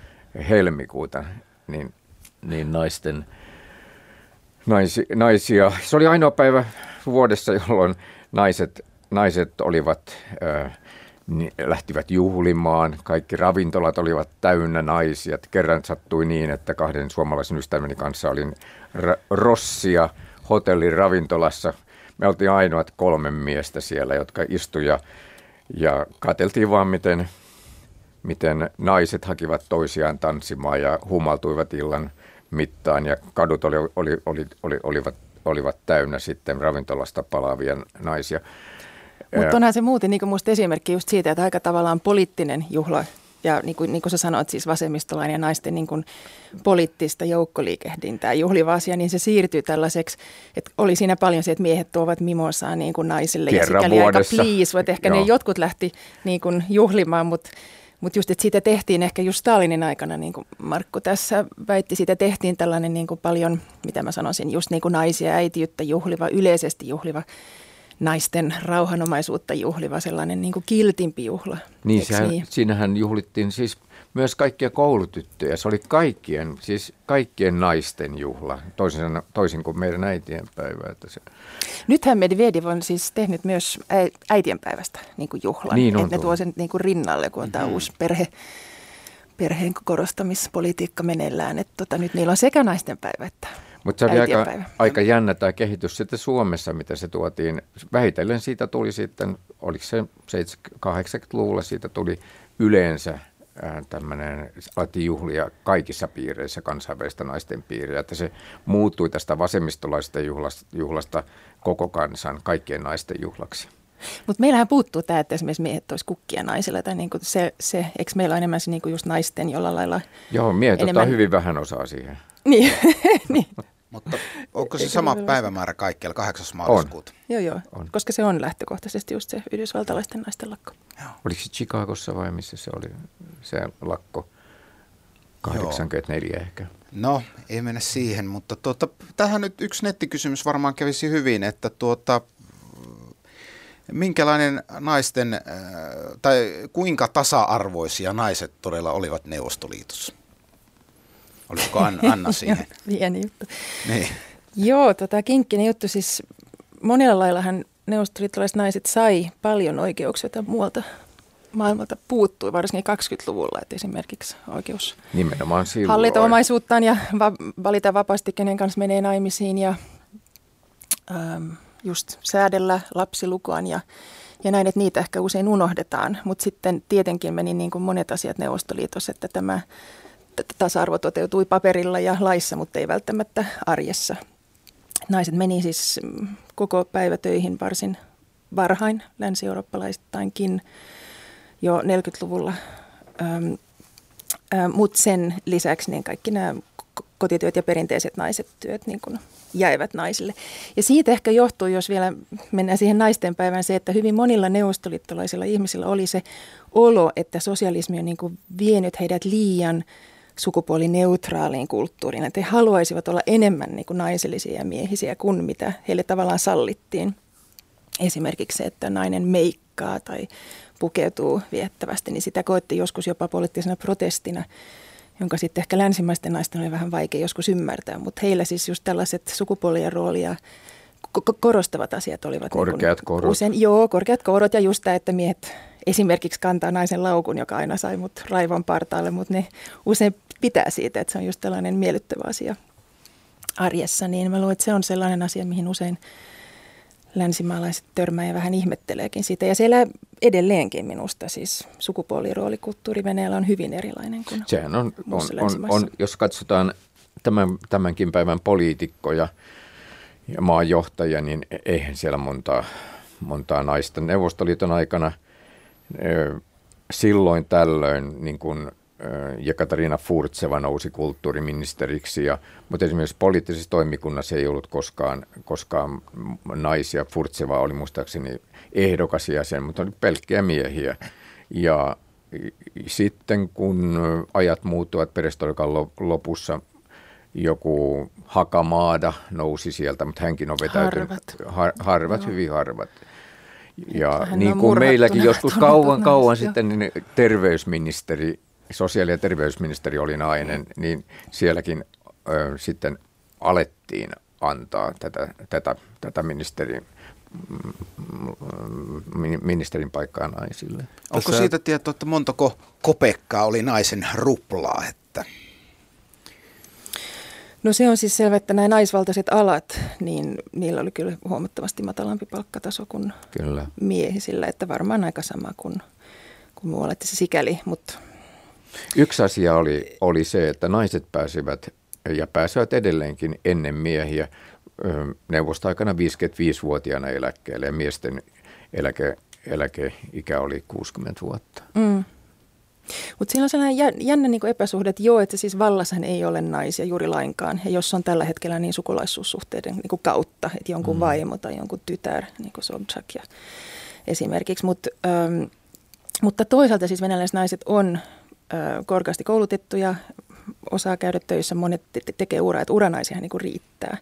Että et tavallaan heti kun mennään siitä tavallaan huipusta vähän pois, niin, niin kyllä ne siellä niin kuin pärjää.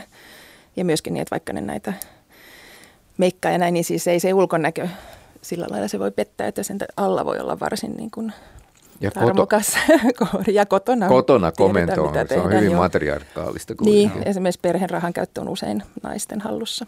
Joo. No eli siis varsin monipolvinen kysymys tuo on varmaan niin kuin kaikissa muissakin maissa. Et otetaanpa seuraava soittaja Jouko Kerkko Rovaniemeltä. Hyvää iltaa. Hyvää iltaa, se oli Törkkö. No niin, nimi, anteeksi. Se onkin vähän Täällä on vähän huono linja täällä, komentolinja näin nimistä välillä. Vaikea saada Jouko Törkkö siis, Rovaniemi.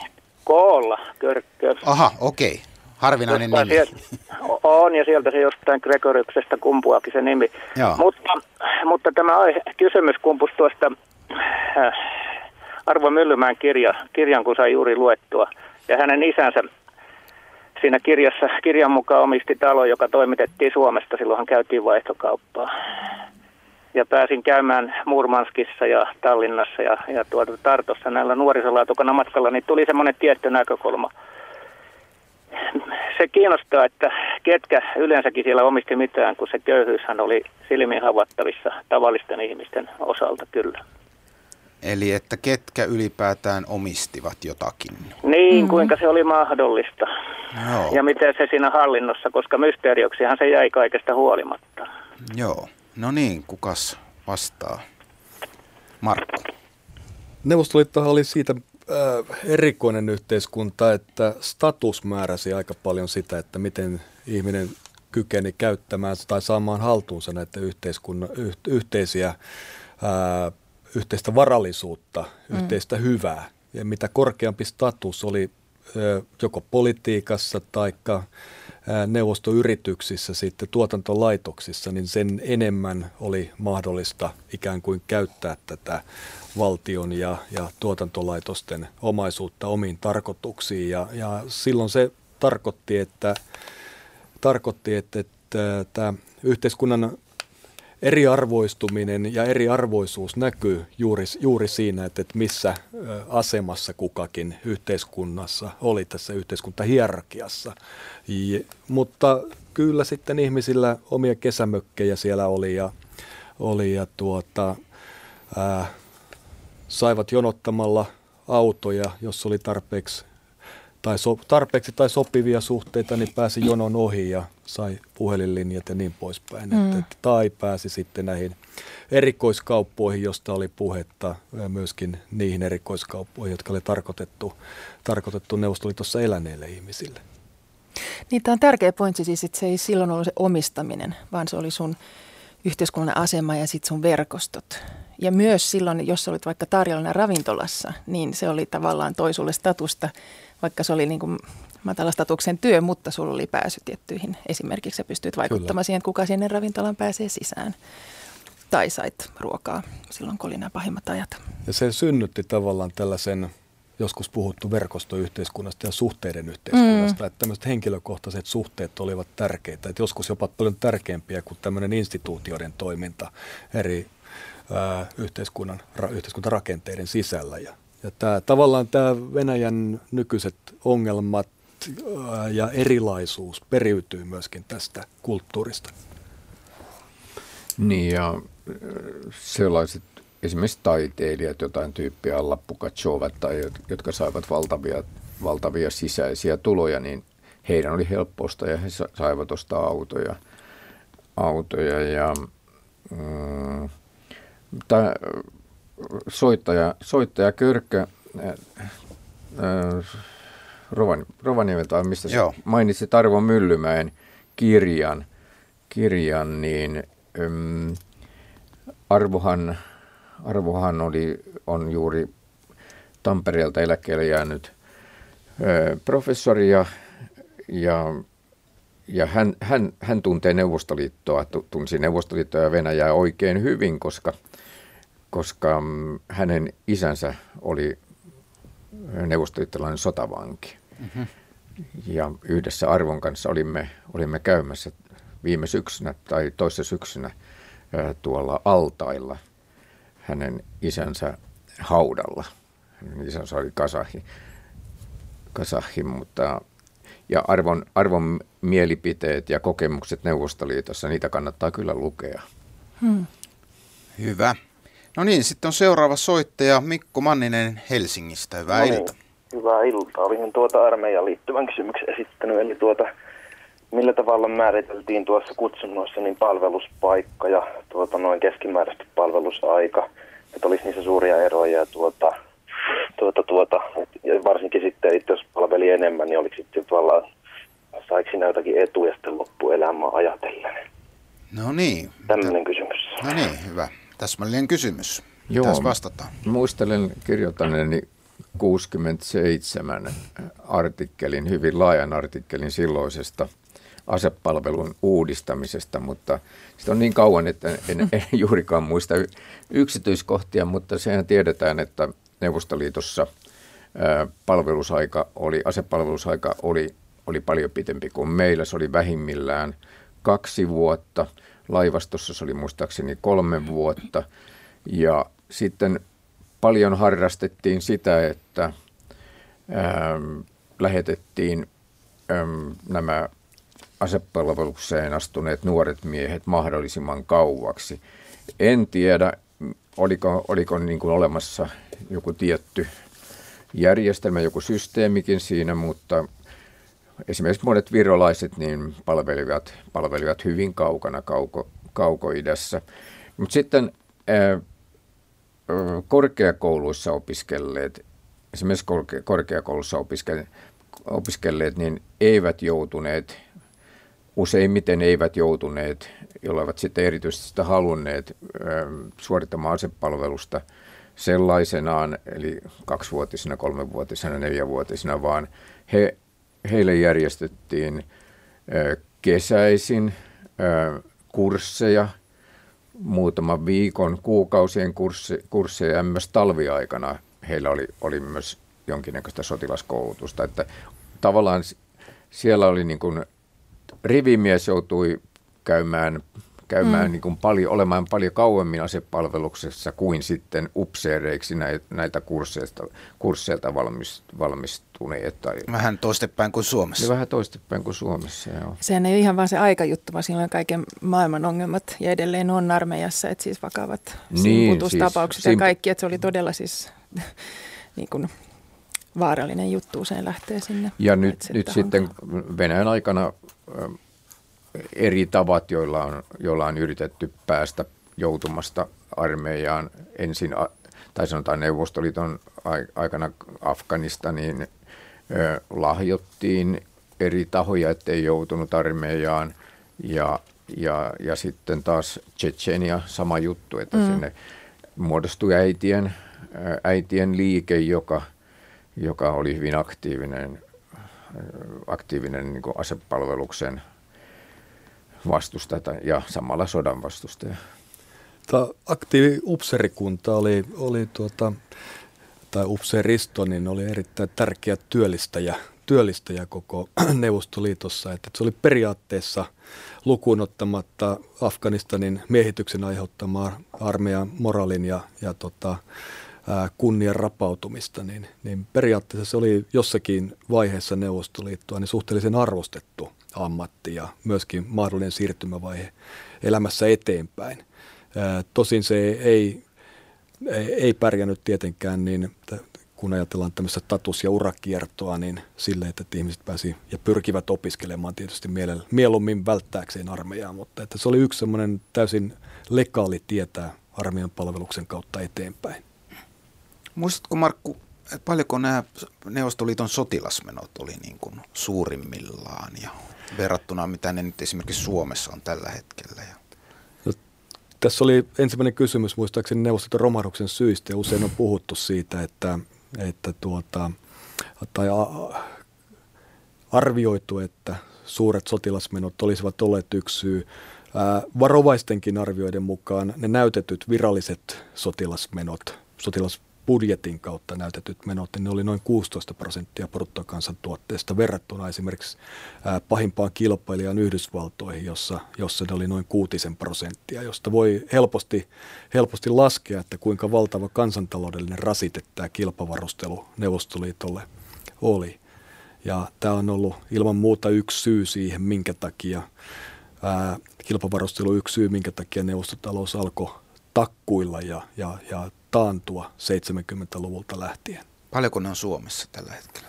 Suomessa ne on puolustusmenot suurin piirtein puolitoista prosenttia bruttokansantuotteesta. Tosin Neuvostoliitossa niin ei laskettu kaikkia ää, puolustukseen liittyneitä menoja mukaan, että niin kuin sanoin, nämä on vaan ne näytetyt menot. Ja Suomessakin ollaan käyty keskustelua tietysti, että miten halpa tämä meidän puolustusratkaisu asevelvollisuusarmeijana on verrattuna, jos se muutettaisiin ikään kuin siihen samaan, mitä jotkut muut käyttävät palkka-armeijoinensa. Niin se 16 prosenttia todella se oli se minimi ja sitten oli niin kuin tällaisia alihankintateollisuuksia, jotka Kyllä. liittyvät siihen, niin se voi kasvaa siitä joskus on puhuttu yksi kolmasosaan. Siellä oli kaikki sisäasiaministeriön joukot ja, ja, ja tota, miehet ja, ja muut vastaavat ö, puolustusvoimiin liityksissä, liitoksissa olevat organisaatiot ja teollisuuden haarat mukana, niin se on, se on ollut aika valtava koneisto. Hyvä. Ja sitten meillä on seuraava soittaja, Paula Ollila. Hyvää iltaa. No iltaa, iltaa. Ja mitäs Voiko sitä panna vähän radio siellä hiljemmalle Ai, nyt vähän niin, kiertää? sen kiinni, nyt se on kiinni. Hyvä. No niin, niin, tot... no niin hyvää niin, iltaa ja niin. mitäs kysymys no, koskee? on semmoinen kokemus tässä vuonna 1988, niin minä pääsin tuonne YYA, YYA 40-vuotis erikoismatkalle niin kuin juhlallisuuksiin tuonne Leningradiin ja Moskovaan. Ja sitten me siellä Yrjön salissa, me oli puhemies Neuvostoliiton tämän S, mikä tämä SNTL, korkeimman neuvoston puhemiehistössä, niin siellä Kremlin Yrjön salissa oli semmoinen kyselytunti ja siellähän tuli kaikkea, mitä Tiitto tuossa puhunut asioita esille, mutta sitten siellä tuli tämä alkoholin käyttö myös. Heillä oli niin tavoitteena, että sitä vähennettää ja semmoinen yllätys oli mullekin, että kun siellä oli tarjoulut, niin siellä oli pelkkää vettä. Vaikka mä pelkästään minkälaiset juomingit täällä oikein alkaa, niin tämä kiinnostaa, että mitenhän se on tuo kansa raitistunut, kun yleisesti semmoinen mielikuva on, että siellä aika lailla niin tuota, varsinkin vanhempi väki on rappiolla no niin. ollut. Sitten miten lienee nykyisin sitten. No tässähän äsken taittiin sitä jo vähän sivutakin ainakin tätä keski-iän romahtamista ja näin poispäin, että onko tästä niin kuin, liittyykö tämä alkoholismiin jollain tavalla ja näin poispäin. Ja... Kyllä alkoholismi on edelleenkin suuri ongelma, alkoholikulutus ja alkoholismi, iso terveyshaitta ja, ja tietysti tähän tämä Karpatsovin epäonnistunut ja hullunkurisia seurauksiakin saanut alkoholin vastustamiskampanja tietenkin liittyi. Mutta se 88 alkoi olla jo ohi silloin, tätä virhettä korjattiin.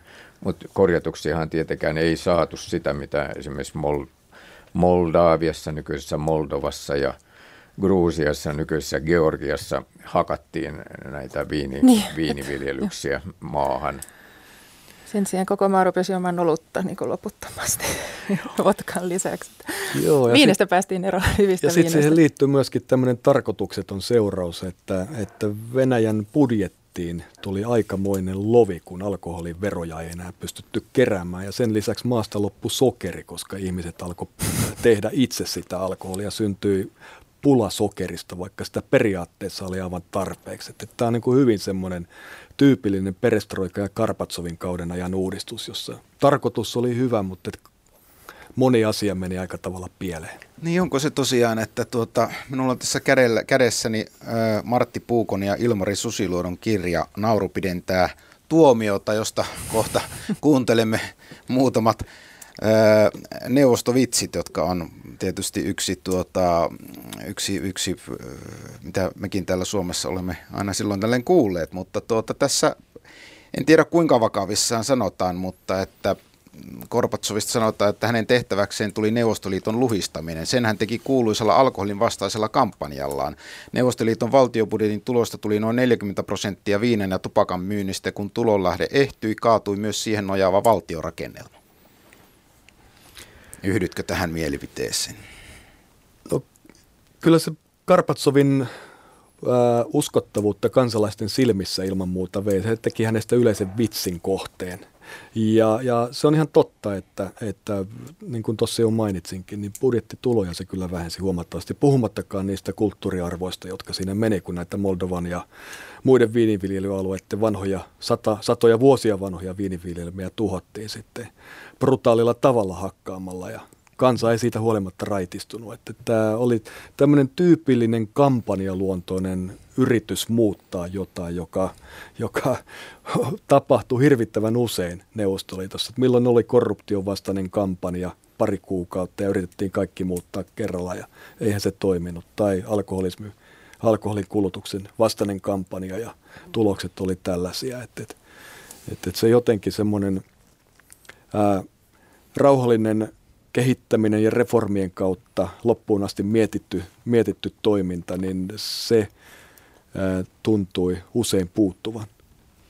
Ja silloin hän, ähm, Gorbachev sai uuden nimen, kun hän oli siihen asti ollut generalni sekretari, eli pääsihteeri, niin hän, häntä äh, ryhdyttiin sanomaan äh, mineraalni sekretari, eli mineraalivesisihteeri. Aha.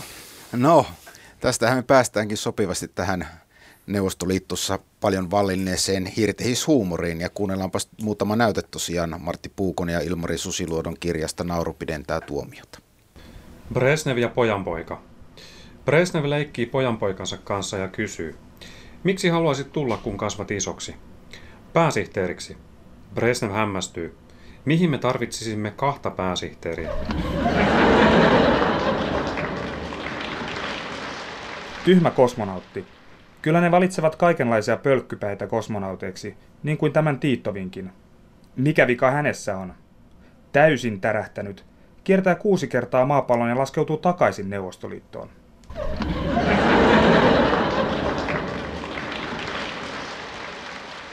Bresnev ja avaruuden valloitus.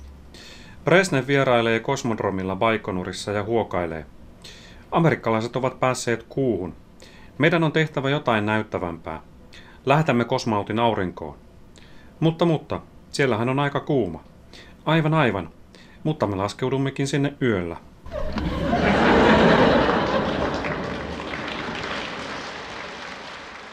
Brezhnev keräilijänä.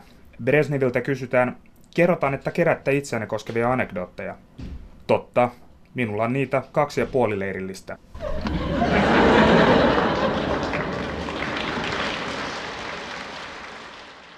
Aatami ja Eeva. Mihin maahan Aatami ja Eeva syntyivät? Neuvostoliittoon. Kuinka he muuten olisivat kulkeneet perse paljaana yhtä omenaa syöden ja hihkuen, että he ovat paratiisissa?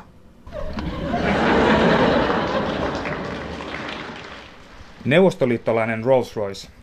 Prahalaisen hotellin eteen oli pysäköity kiiltävä Rolls-Royce ja runsaasti kansaa kierteli auton ympärillä.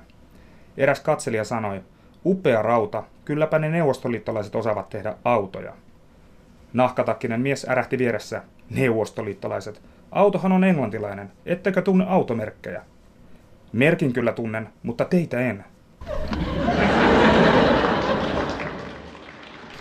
Viinajonossa. Kaksi miestä seisoo erittäin pitkässä viinajonossa. Jonottavat, jonottavat.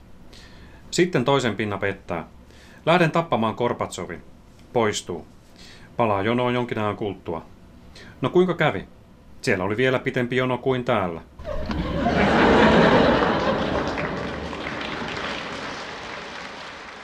Viimeinen viisivuotissuunnitelma. Kommunismin loppu alkoi jo häämöttää. Loputkin elintarvikkeet ovat kadonneet kauppojen hyllyiltä. Puolueen pääsihteeri pitää puhetta puoluekokouksen täysistunnolle. Seuraavan viisivuotiskauden aikana tulemme elämään entistä paremmin. Pääsihteeri vaikenee odottaen suosionosoituksia. Salissa valitsee kuitenkin hiljaisuus. Tällöin hän toistaa, seuraavan viisivuotiskauden kuluessa tulemme elämään entistä paremmin. Salista kuuluu kysymys, entä me?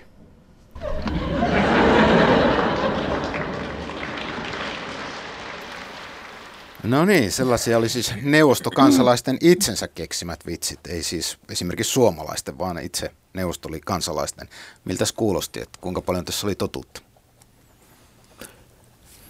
Kyllähän tämä, näitä vitsejä on itse asiassa lukematon määrä ja niitä venäläiset neuvostoliittolaiset itse ironisesti viljelivät ja kyllä niissä paljon tietysti totuuden siementä aina on ollut takana.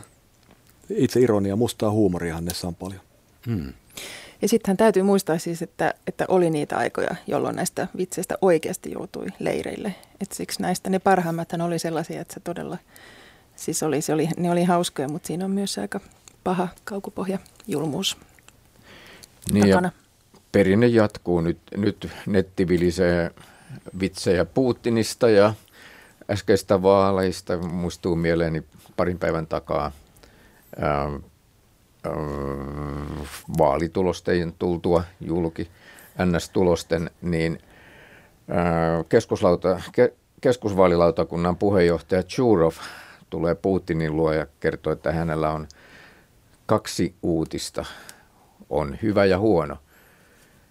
No aloitetaan, kertokaa ensin se hyvä. Putin, te olette voittanut vaalit. No entä se huono? Teitä ei äänestänyt kukaan. no niin, joo, joo. tästä on hyvä mm. jatkaa. Ja sitten on seuraava soittaja, Veijo Mäkelä Helsingistä. Hyvää iltaa. Iltaa. Te tässä aiemmin sivusitte jo sen naisasian yhteydessä hieman tätä palkkausta, mutta vähän tarkemmin näistä palkoista. On sellainen käsitys ainakin minulla, että Neuvostoliitossa korkeakoulutus tai koulutus ei niinkään selvästi vaikuttanut palkkaan. Esimerkiksi lääkäri tai joku yliopiston opettaja tai tiedemies saattoi saada suunnilleen samaa palkkaa kuin niin sanottu työntekijä tai joku ainakin ammattimies. Ja toisaalta tarvittiinko Neuvostoliitossa aikoinaan palkankorotuksia, koska siellä myös hinnat oli säännelty, oliko palkat yhtä lailla säänneltyjä, että palkat pysyivät vuosikymmenet samoin. No niin. Tästä. Kyllä, kyllä tuota, kysyjä on täysin oikeassa tässä, että, että palkkarakenne oli, oli ää, hyvinkin poikkeava siihen, mitä täällä meillä on totuttu. Että, että välttämättä koulutus ei todellakaan, korkeakoulututkinto ei tuonut parempaa palkkaa tai lääkäri ei välttämättä ansainnut sen enempää kuin tai saattoi ansata vähemmän kuin bussikuski, mutta toisaalta lääkäreillä oli sitten esimerkiksi heillä oli paremmat mahdollisuudet omien suhteidensa kautta järjestellä erilaisia ää, asioita ää, sekä materiaalista että, että, että muita, muita kysymyksiä, kysymyksiä, jotka teki elämästä, elämästä mukavampaa. Että, että tässä suhteessa ää,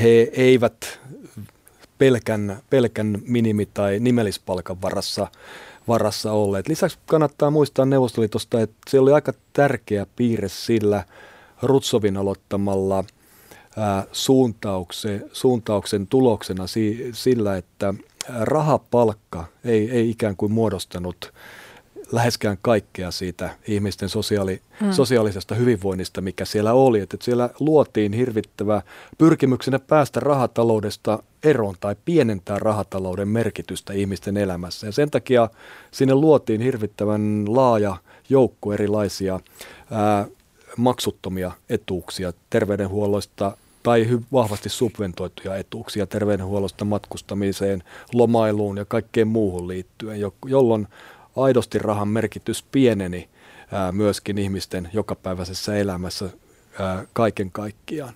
Et, et, tässä suhteessa tämä järjestelmän muutos oli myöskin niin rankka ää, Neuvostoliitosta Venäjälle, kun nämä rahatalouteen liittymättömät etuudet hävisivät aika nopeaan nopeaan tahtiin. No sitten toisaalta niin ammattimiehet saattuvat kyllä ja naiset miksei myöskin, mutta että usein puhuttiin näissä näillä aloilla miehistä, niin vaihtaa työpaikkaa ja saada myöskin työpaikan vaihdoksen myötä, kun oli pula ammat, hyvästä korkealaatuisesta ammattityövoimasta, niin vaihtamalla työpaikkaa saada näitä muita kuin palkkaan liittyviä etuuksia ja sillä tavalla ikään kuin saada palkan korotuksia, vaikka näitä ää, hintavakauden säilyttämisen pyrkivässä yhteiskunnassa varsinaisia rahapalkkakorotuksia ei niinkään myönnetty. Ja ne ei ollut niin merkittäviä välttämättä aina kuin, kuin nämä muut etuudet. Niin, ei, eivät ne ihan olleet ilmaisia nämä, nämä, nämä etuisuudet, mutta ne olivat hyvin, hyvin halpoja. Esimerkiksi kolmen viikon matka etelään Mustanmeren rannalle. Se, se oli lähes kaikkien ammatti-ihmisten saavutettavissa, ja, mutta, mutta sitten neuvostoton kaaduttua, niin tilannehan muuttui tässä suhteessa paljon. Ja, ja tavallaan sitten voi, voi puhua myös tämmöistä oravan nahka systeemistä, että lääkärit ää, tai jotkut muut ää, ammatinharjoittajat niin antoivat omia palveluksiaan ja saivat lihakaupasta ää, niin kuin tiskinalta saivat, saivat korvausta, ei rahaa, vaan, vaan, vaan niin kuin kunnon sisäfilettä tai niin poispäin. Muistan oman hämmästykseni.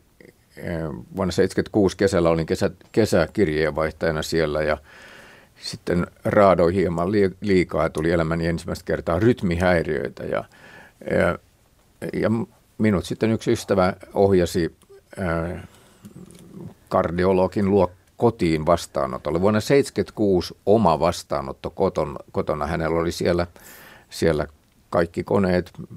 Oliko se virallista tai laillista? Ei, se ollut lainkaan ja sitten mä maksoin hänelle pimeästi siitä ja hän toi hyvän neuvon, että kyllä että kaikki on ihan kunnossa, mutta tehkää niin kuin me lääkärit olemme, olemme tehneet jo saarin aikana, että päivällä lounaalla kaksi vodka-paukkoja ja sitten jos mahdollista sen päälle vielä päiväunet ja se auttaa ja mä oon tehnyt koko elämäni sitä ja hyvin toiminut.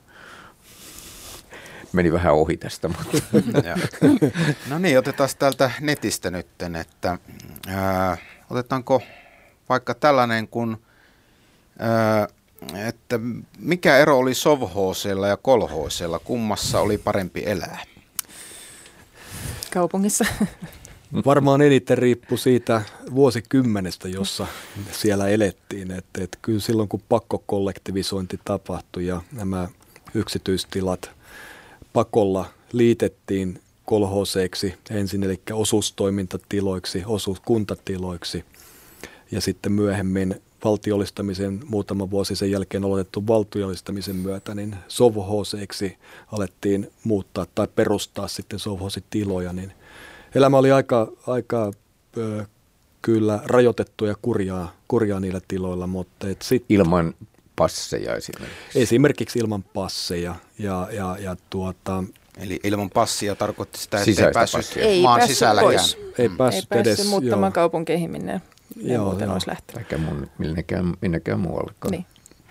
Mutta se varsinainen sitten tietysti kuten koko yhteiskunta muuttui, muuttu, niin, niin tuota myöskin elämä, elämä siellä maaseudulla muuttui. Ja jos tässä yritettiin muistella naisissa ja miehissä voimin, että milloin nämä sisäiset passit nyt 60-luvun puolella ne ilmeisesti 50 50 Saalinin kuol, kuoltua. Ku, ennen, 56 puoluekokoisia. Joo, joo, kyllä. Poistui, jolloin ihmiset pääsi, pääsi muuttamaan, mutta kaupunkiin muuttohan oli rajoitettua ja, ja sitä kautta pyrittiin kontrolloimaan kaupunkien ää, kasvua, kasvua niin, että se pääsisi tapahtumaan slummiutumista. Ja tämähän oli tämä yhteiskuntapoliittinen tarkoitus tällä. Mutta se varsinainen perusero ehkä tuli sitten näkyviin tässä Neuvostoliiton romahdettua, jolloin osuuskuntatiloista eli kolhoseista niin oli mahdollista tehdä ää, tilalla, eläneiden omistamia nyt uusia yrityksiä ja sovhosit, jotka oli valtion tiloja, niin ne saatettiin myydä tai pistää ikään kuin lihoiksi sitten kertarysäyksellä ilman, että niillä työntekijöillä välttämättä oli tai osuuskuntaan kuuluneilla olisi ollut mahdollisuutta päästä siihen. Toki, toki toisi muunkin, muunkinlaisia ää, ratkaisuja tehtiin, mutta tämä periaatteellinen teoreettinen ero oli tässä. Että oli kysymys val, valtion omistamista ää, sovhoseista ja osuuskunnallisista kolhoseista. Hyvä. Ja sitten on seuraava soittaja, Rainer, Rainer äh, hetkinen, nyt en saa nimestä kyllä se. Kyyrönen. Kyyrönen Pyhäjärveltä. Kyllä, kyllä. Hyvää ilta. Ilta. Tuota, siellä 60-luvun loppupuolella, en muista tarkalleen, olisiko ollut 6667, niillä paikkeilla kuitenkin eräällä hiihtolomalla maaliskuun alkupuolella meiltä oli tältä Suomesta tuommoinen no, vajaan kymmenkunnan henkilön seurue kaupallisten aineiden opettajia Moskovassa tutustumassa kouluoloihin. Joo. Ja meille, meidät vietiin sitten varsinaiseen opis, siis koululaisten asioiden kouluun semmoisen, mikä oli valtion lentopallokoulu. Eli siitä koulusta oli nuoriso, jo valtion nuorisojoukkueet, mitkä kulkivat ulkomaillakin pelaamassa lentopalloa. Oppilailla oli erittäin tyylikkäät koulupuvut ja, ja tuota, muotoja esiteltiin asiaa hyvin noin niin kuin tämmöisenä edistyksellisenä. Mutta sitten oli eräs asia, mikä meitä sitten hymyilytti sisäänpäin. Nimittäin kehuttiin siihen aikaan, että heillä oli tämmöinen kouluruokailu. Siihen kuului joku tämmöinen voileipä, missä oli jotain päällä ja muuta, ja sitten jotain mehujuomaa. Ja oltiin kovasti siitä ylpeitä, että tällä tavalla on päästy eteenpäin. No, mikä meitä hymyilytti oli se, että esimerkiksi siellä Pyhäjärvellä meillä oli totta kai normaali kouluruokailu niin kuin ollut jo vuosikymmeniä ennen. Ja lisäksi meillä oli pitkämatkaiselle vielä tämmöinen iltapäivä välipala. Hmm. Ja homma oli niin, että nyt kun meitä ei käytetty kun tässä yhdessä valiokoulussa, niin onko teille tietoa, oliko tämmöinen kouluruokailu yleisempää sitten neuvostoliiton aikana? No tämä oli Moskovassa ja mahdollisesti myöskin maaseudulla. No niin, Annahan on käynyt kouluakin siellä, että minkälaiset sapuskat teillä oli koulussa, mutta ehkä se ei ollut ihan tavallinen koulu. Mitä niin siis kyllä mä veikkaisin, että kouluruokaa oli kaikkialla, koska en ole kuullut, että siellä olisi ollut tällaista, mitä edelleen siis on monessa Euroopan maissa, että vanhemmat joutuu aamuisin laittamaan jotain ruokaa lapsille. Muun Norjassa. Niin kuin. Joo, ja Englannissa, siis, hmm. et, et sehän on niin kuin Suomessa ollut pitkään ja onneksi toimiva kouluruokajärjestelmä. Mä luulen, että, että, että Neuvostoliitossa oli myös – ainakin mun koulussa Moskovassa silloin 77 mä muistan, että meillä oli jälkiruoksi tällaista makeata kahvia maidolla, jota mun vanhemmat vähän ihmetteli, että tätäkö lapsille juotetaan. Ja hedelmäkompottia ja sitten aika rasvasta ruokaa, mutta siis oli sitä ruokaa ja kaikki söi samaa. Että sehän kuuluu myös tähän kouluruokaideologiaan just, että kaikki lapset saavat sitä samaa ruokaa ja sitäkin varmaan Venäjällä oli. Sittenhän oli just nämä siis eliittikoulut, joko urheilukoulut tai kielikoulut tai näin, jossa saattoi olla jotain parempaa. Että ehkä se ruoka siellä oli vieläkin sitten parempaa, mutta, mutta periaatteessa veikkasin, että samaa. Ja sitten oli, sitten oli, va, oli, oli internaattikouluja esimerkiksi, jossa, jossa oli täys, mm. täys ylöspito maaseudulla pienistä kylistä tai ihan pienistä paikoista kerättiin – kerättiin lapset. Mutta ei meillä kyllä taida ihan tarkkaa tietoa tästä olla. Joo. No niin, otetaanpas netin kautta seuraava kysymys sitten, että vähän asiasta toiseen taas, että tapahtumaa, jonka monet varmaan muistavat. Ja Jarmo Lehtinen on kysynyt, että haluaisin kuulla asiantuntijoiden näkemyksen siitä, mikä oli Matias Rustin lentomatkan merkitys suuressa kuvassa. Tapahtuma ja nuoren miehen mieleen.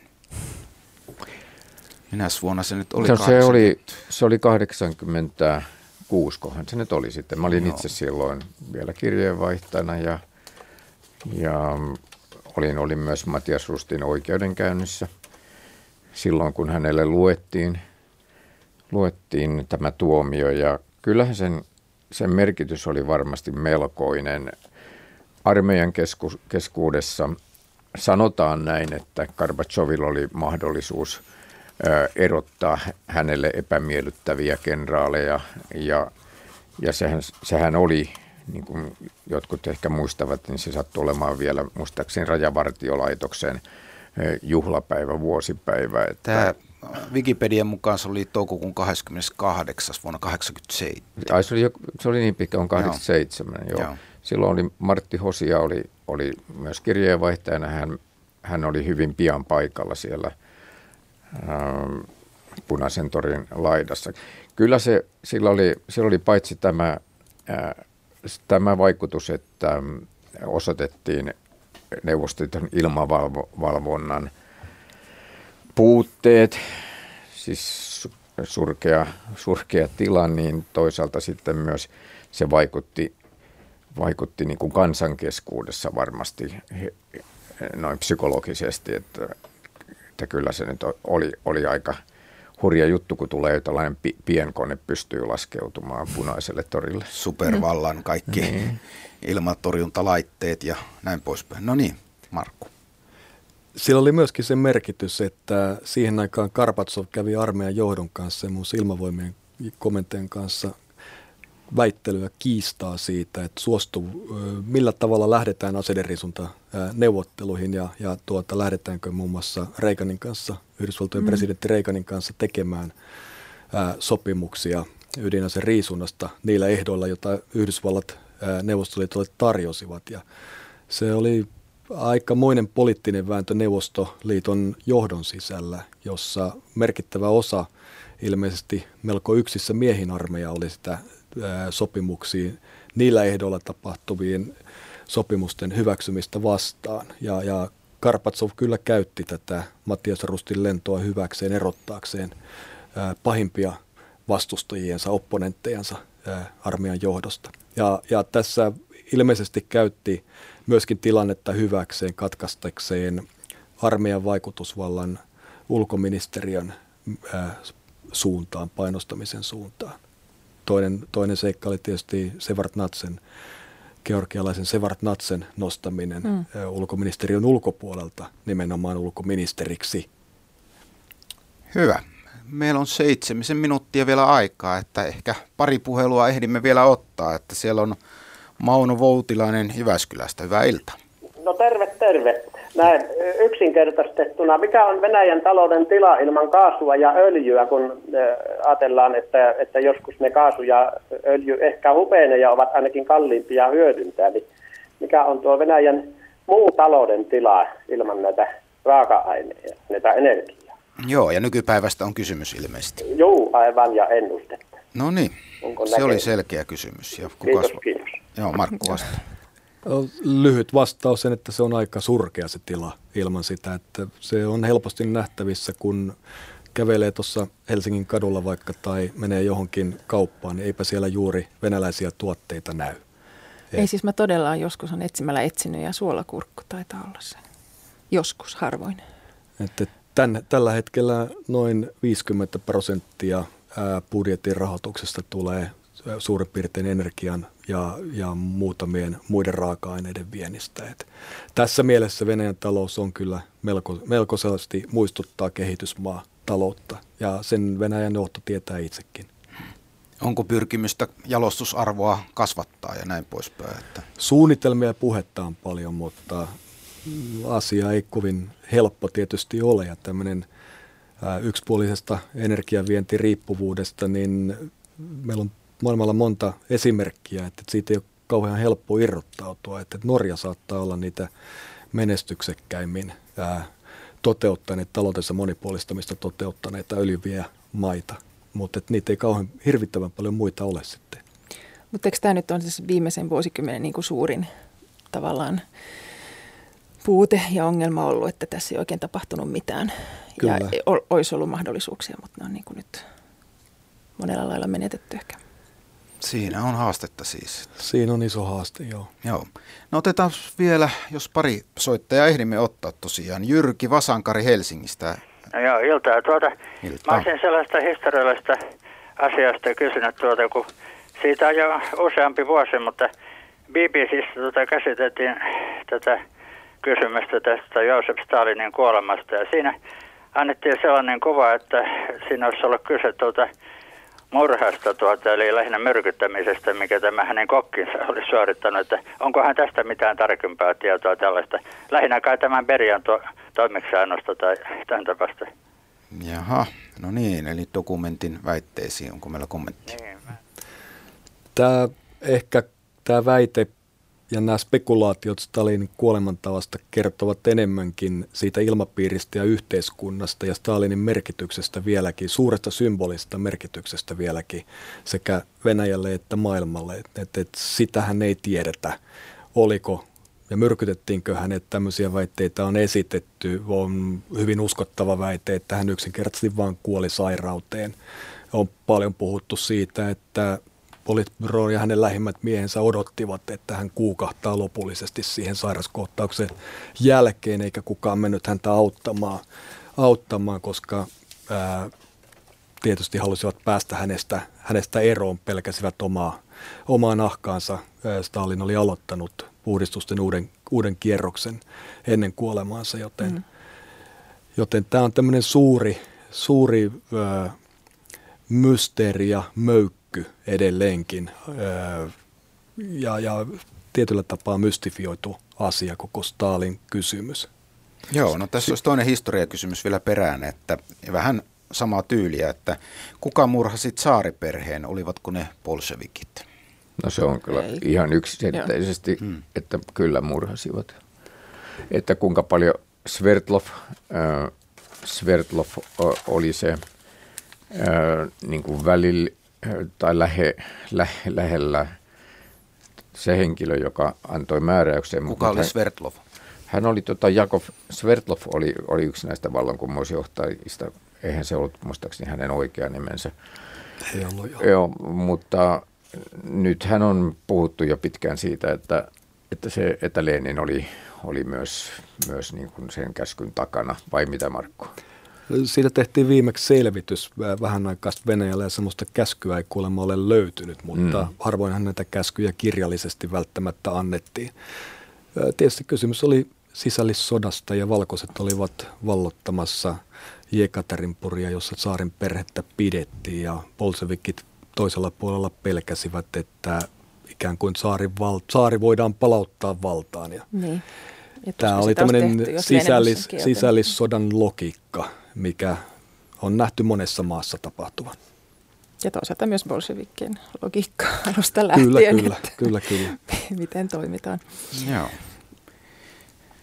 No sitten vielä ehditään tässä ehkä ottaa pari, ei enää puheluja, mutta pari nettikysymystä lyhyesti, että mitä nämä viisi su- viisivuotissuunnitelmat oikein olivat?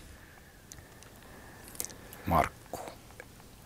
Ne oli lyhyesti sanottuna ää, suunnitelmia, joissa asetettiin ää, tavoitteet bruttokansantuotteen kasvulle, talouskasvulle ja päätettiin, määriteltiin, ää, mihin tehdään, mille alalle tehdään investointeja, painotetaanko raskasta teollisuutta enemmän vai kulutustavarateollisuutta enemmän. Niitä tehdään periaatteessa myöskin länsimaissa, ei tosin yhtä tiukasti, tiukasti mutta tuota, tällaisia tavoitteitahan asetetaan, että, että muun muassa ranskalaisilla on seitsemänvuotissuunnitelmat. Mutta Stalin, Stalinhan ne aloitti silloin 20-luvun Stalin, lopussa ja se oli Stalin, just tämä niin kuin pakkoteollistumisen ja niin kuin, tavallaan ja kerran, oli, kerran pidennettiin aika. viisivuotissuunnitelma Hrushchevin aikana muistaakseni kyllä, se, kyllä. seitsemänvuotissuunnitelmaksi. Mutta periaatteessa... Joskus tehty niin, on, niin kuin neljäs vuodesta taas?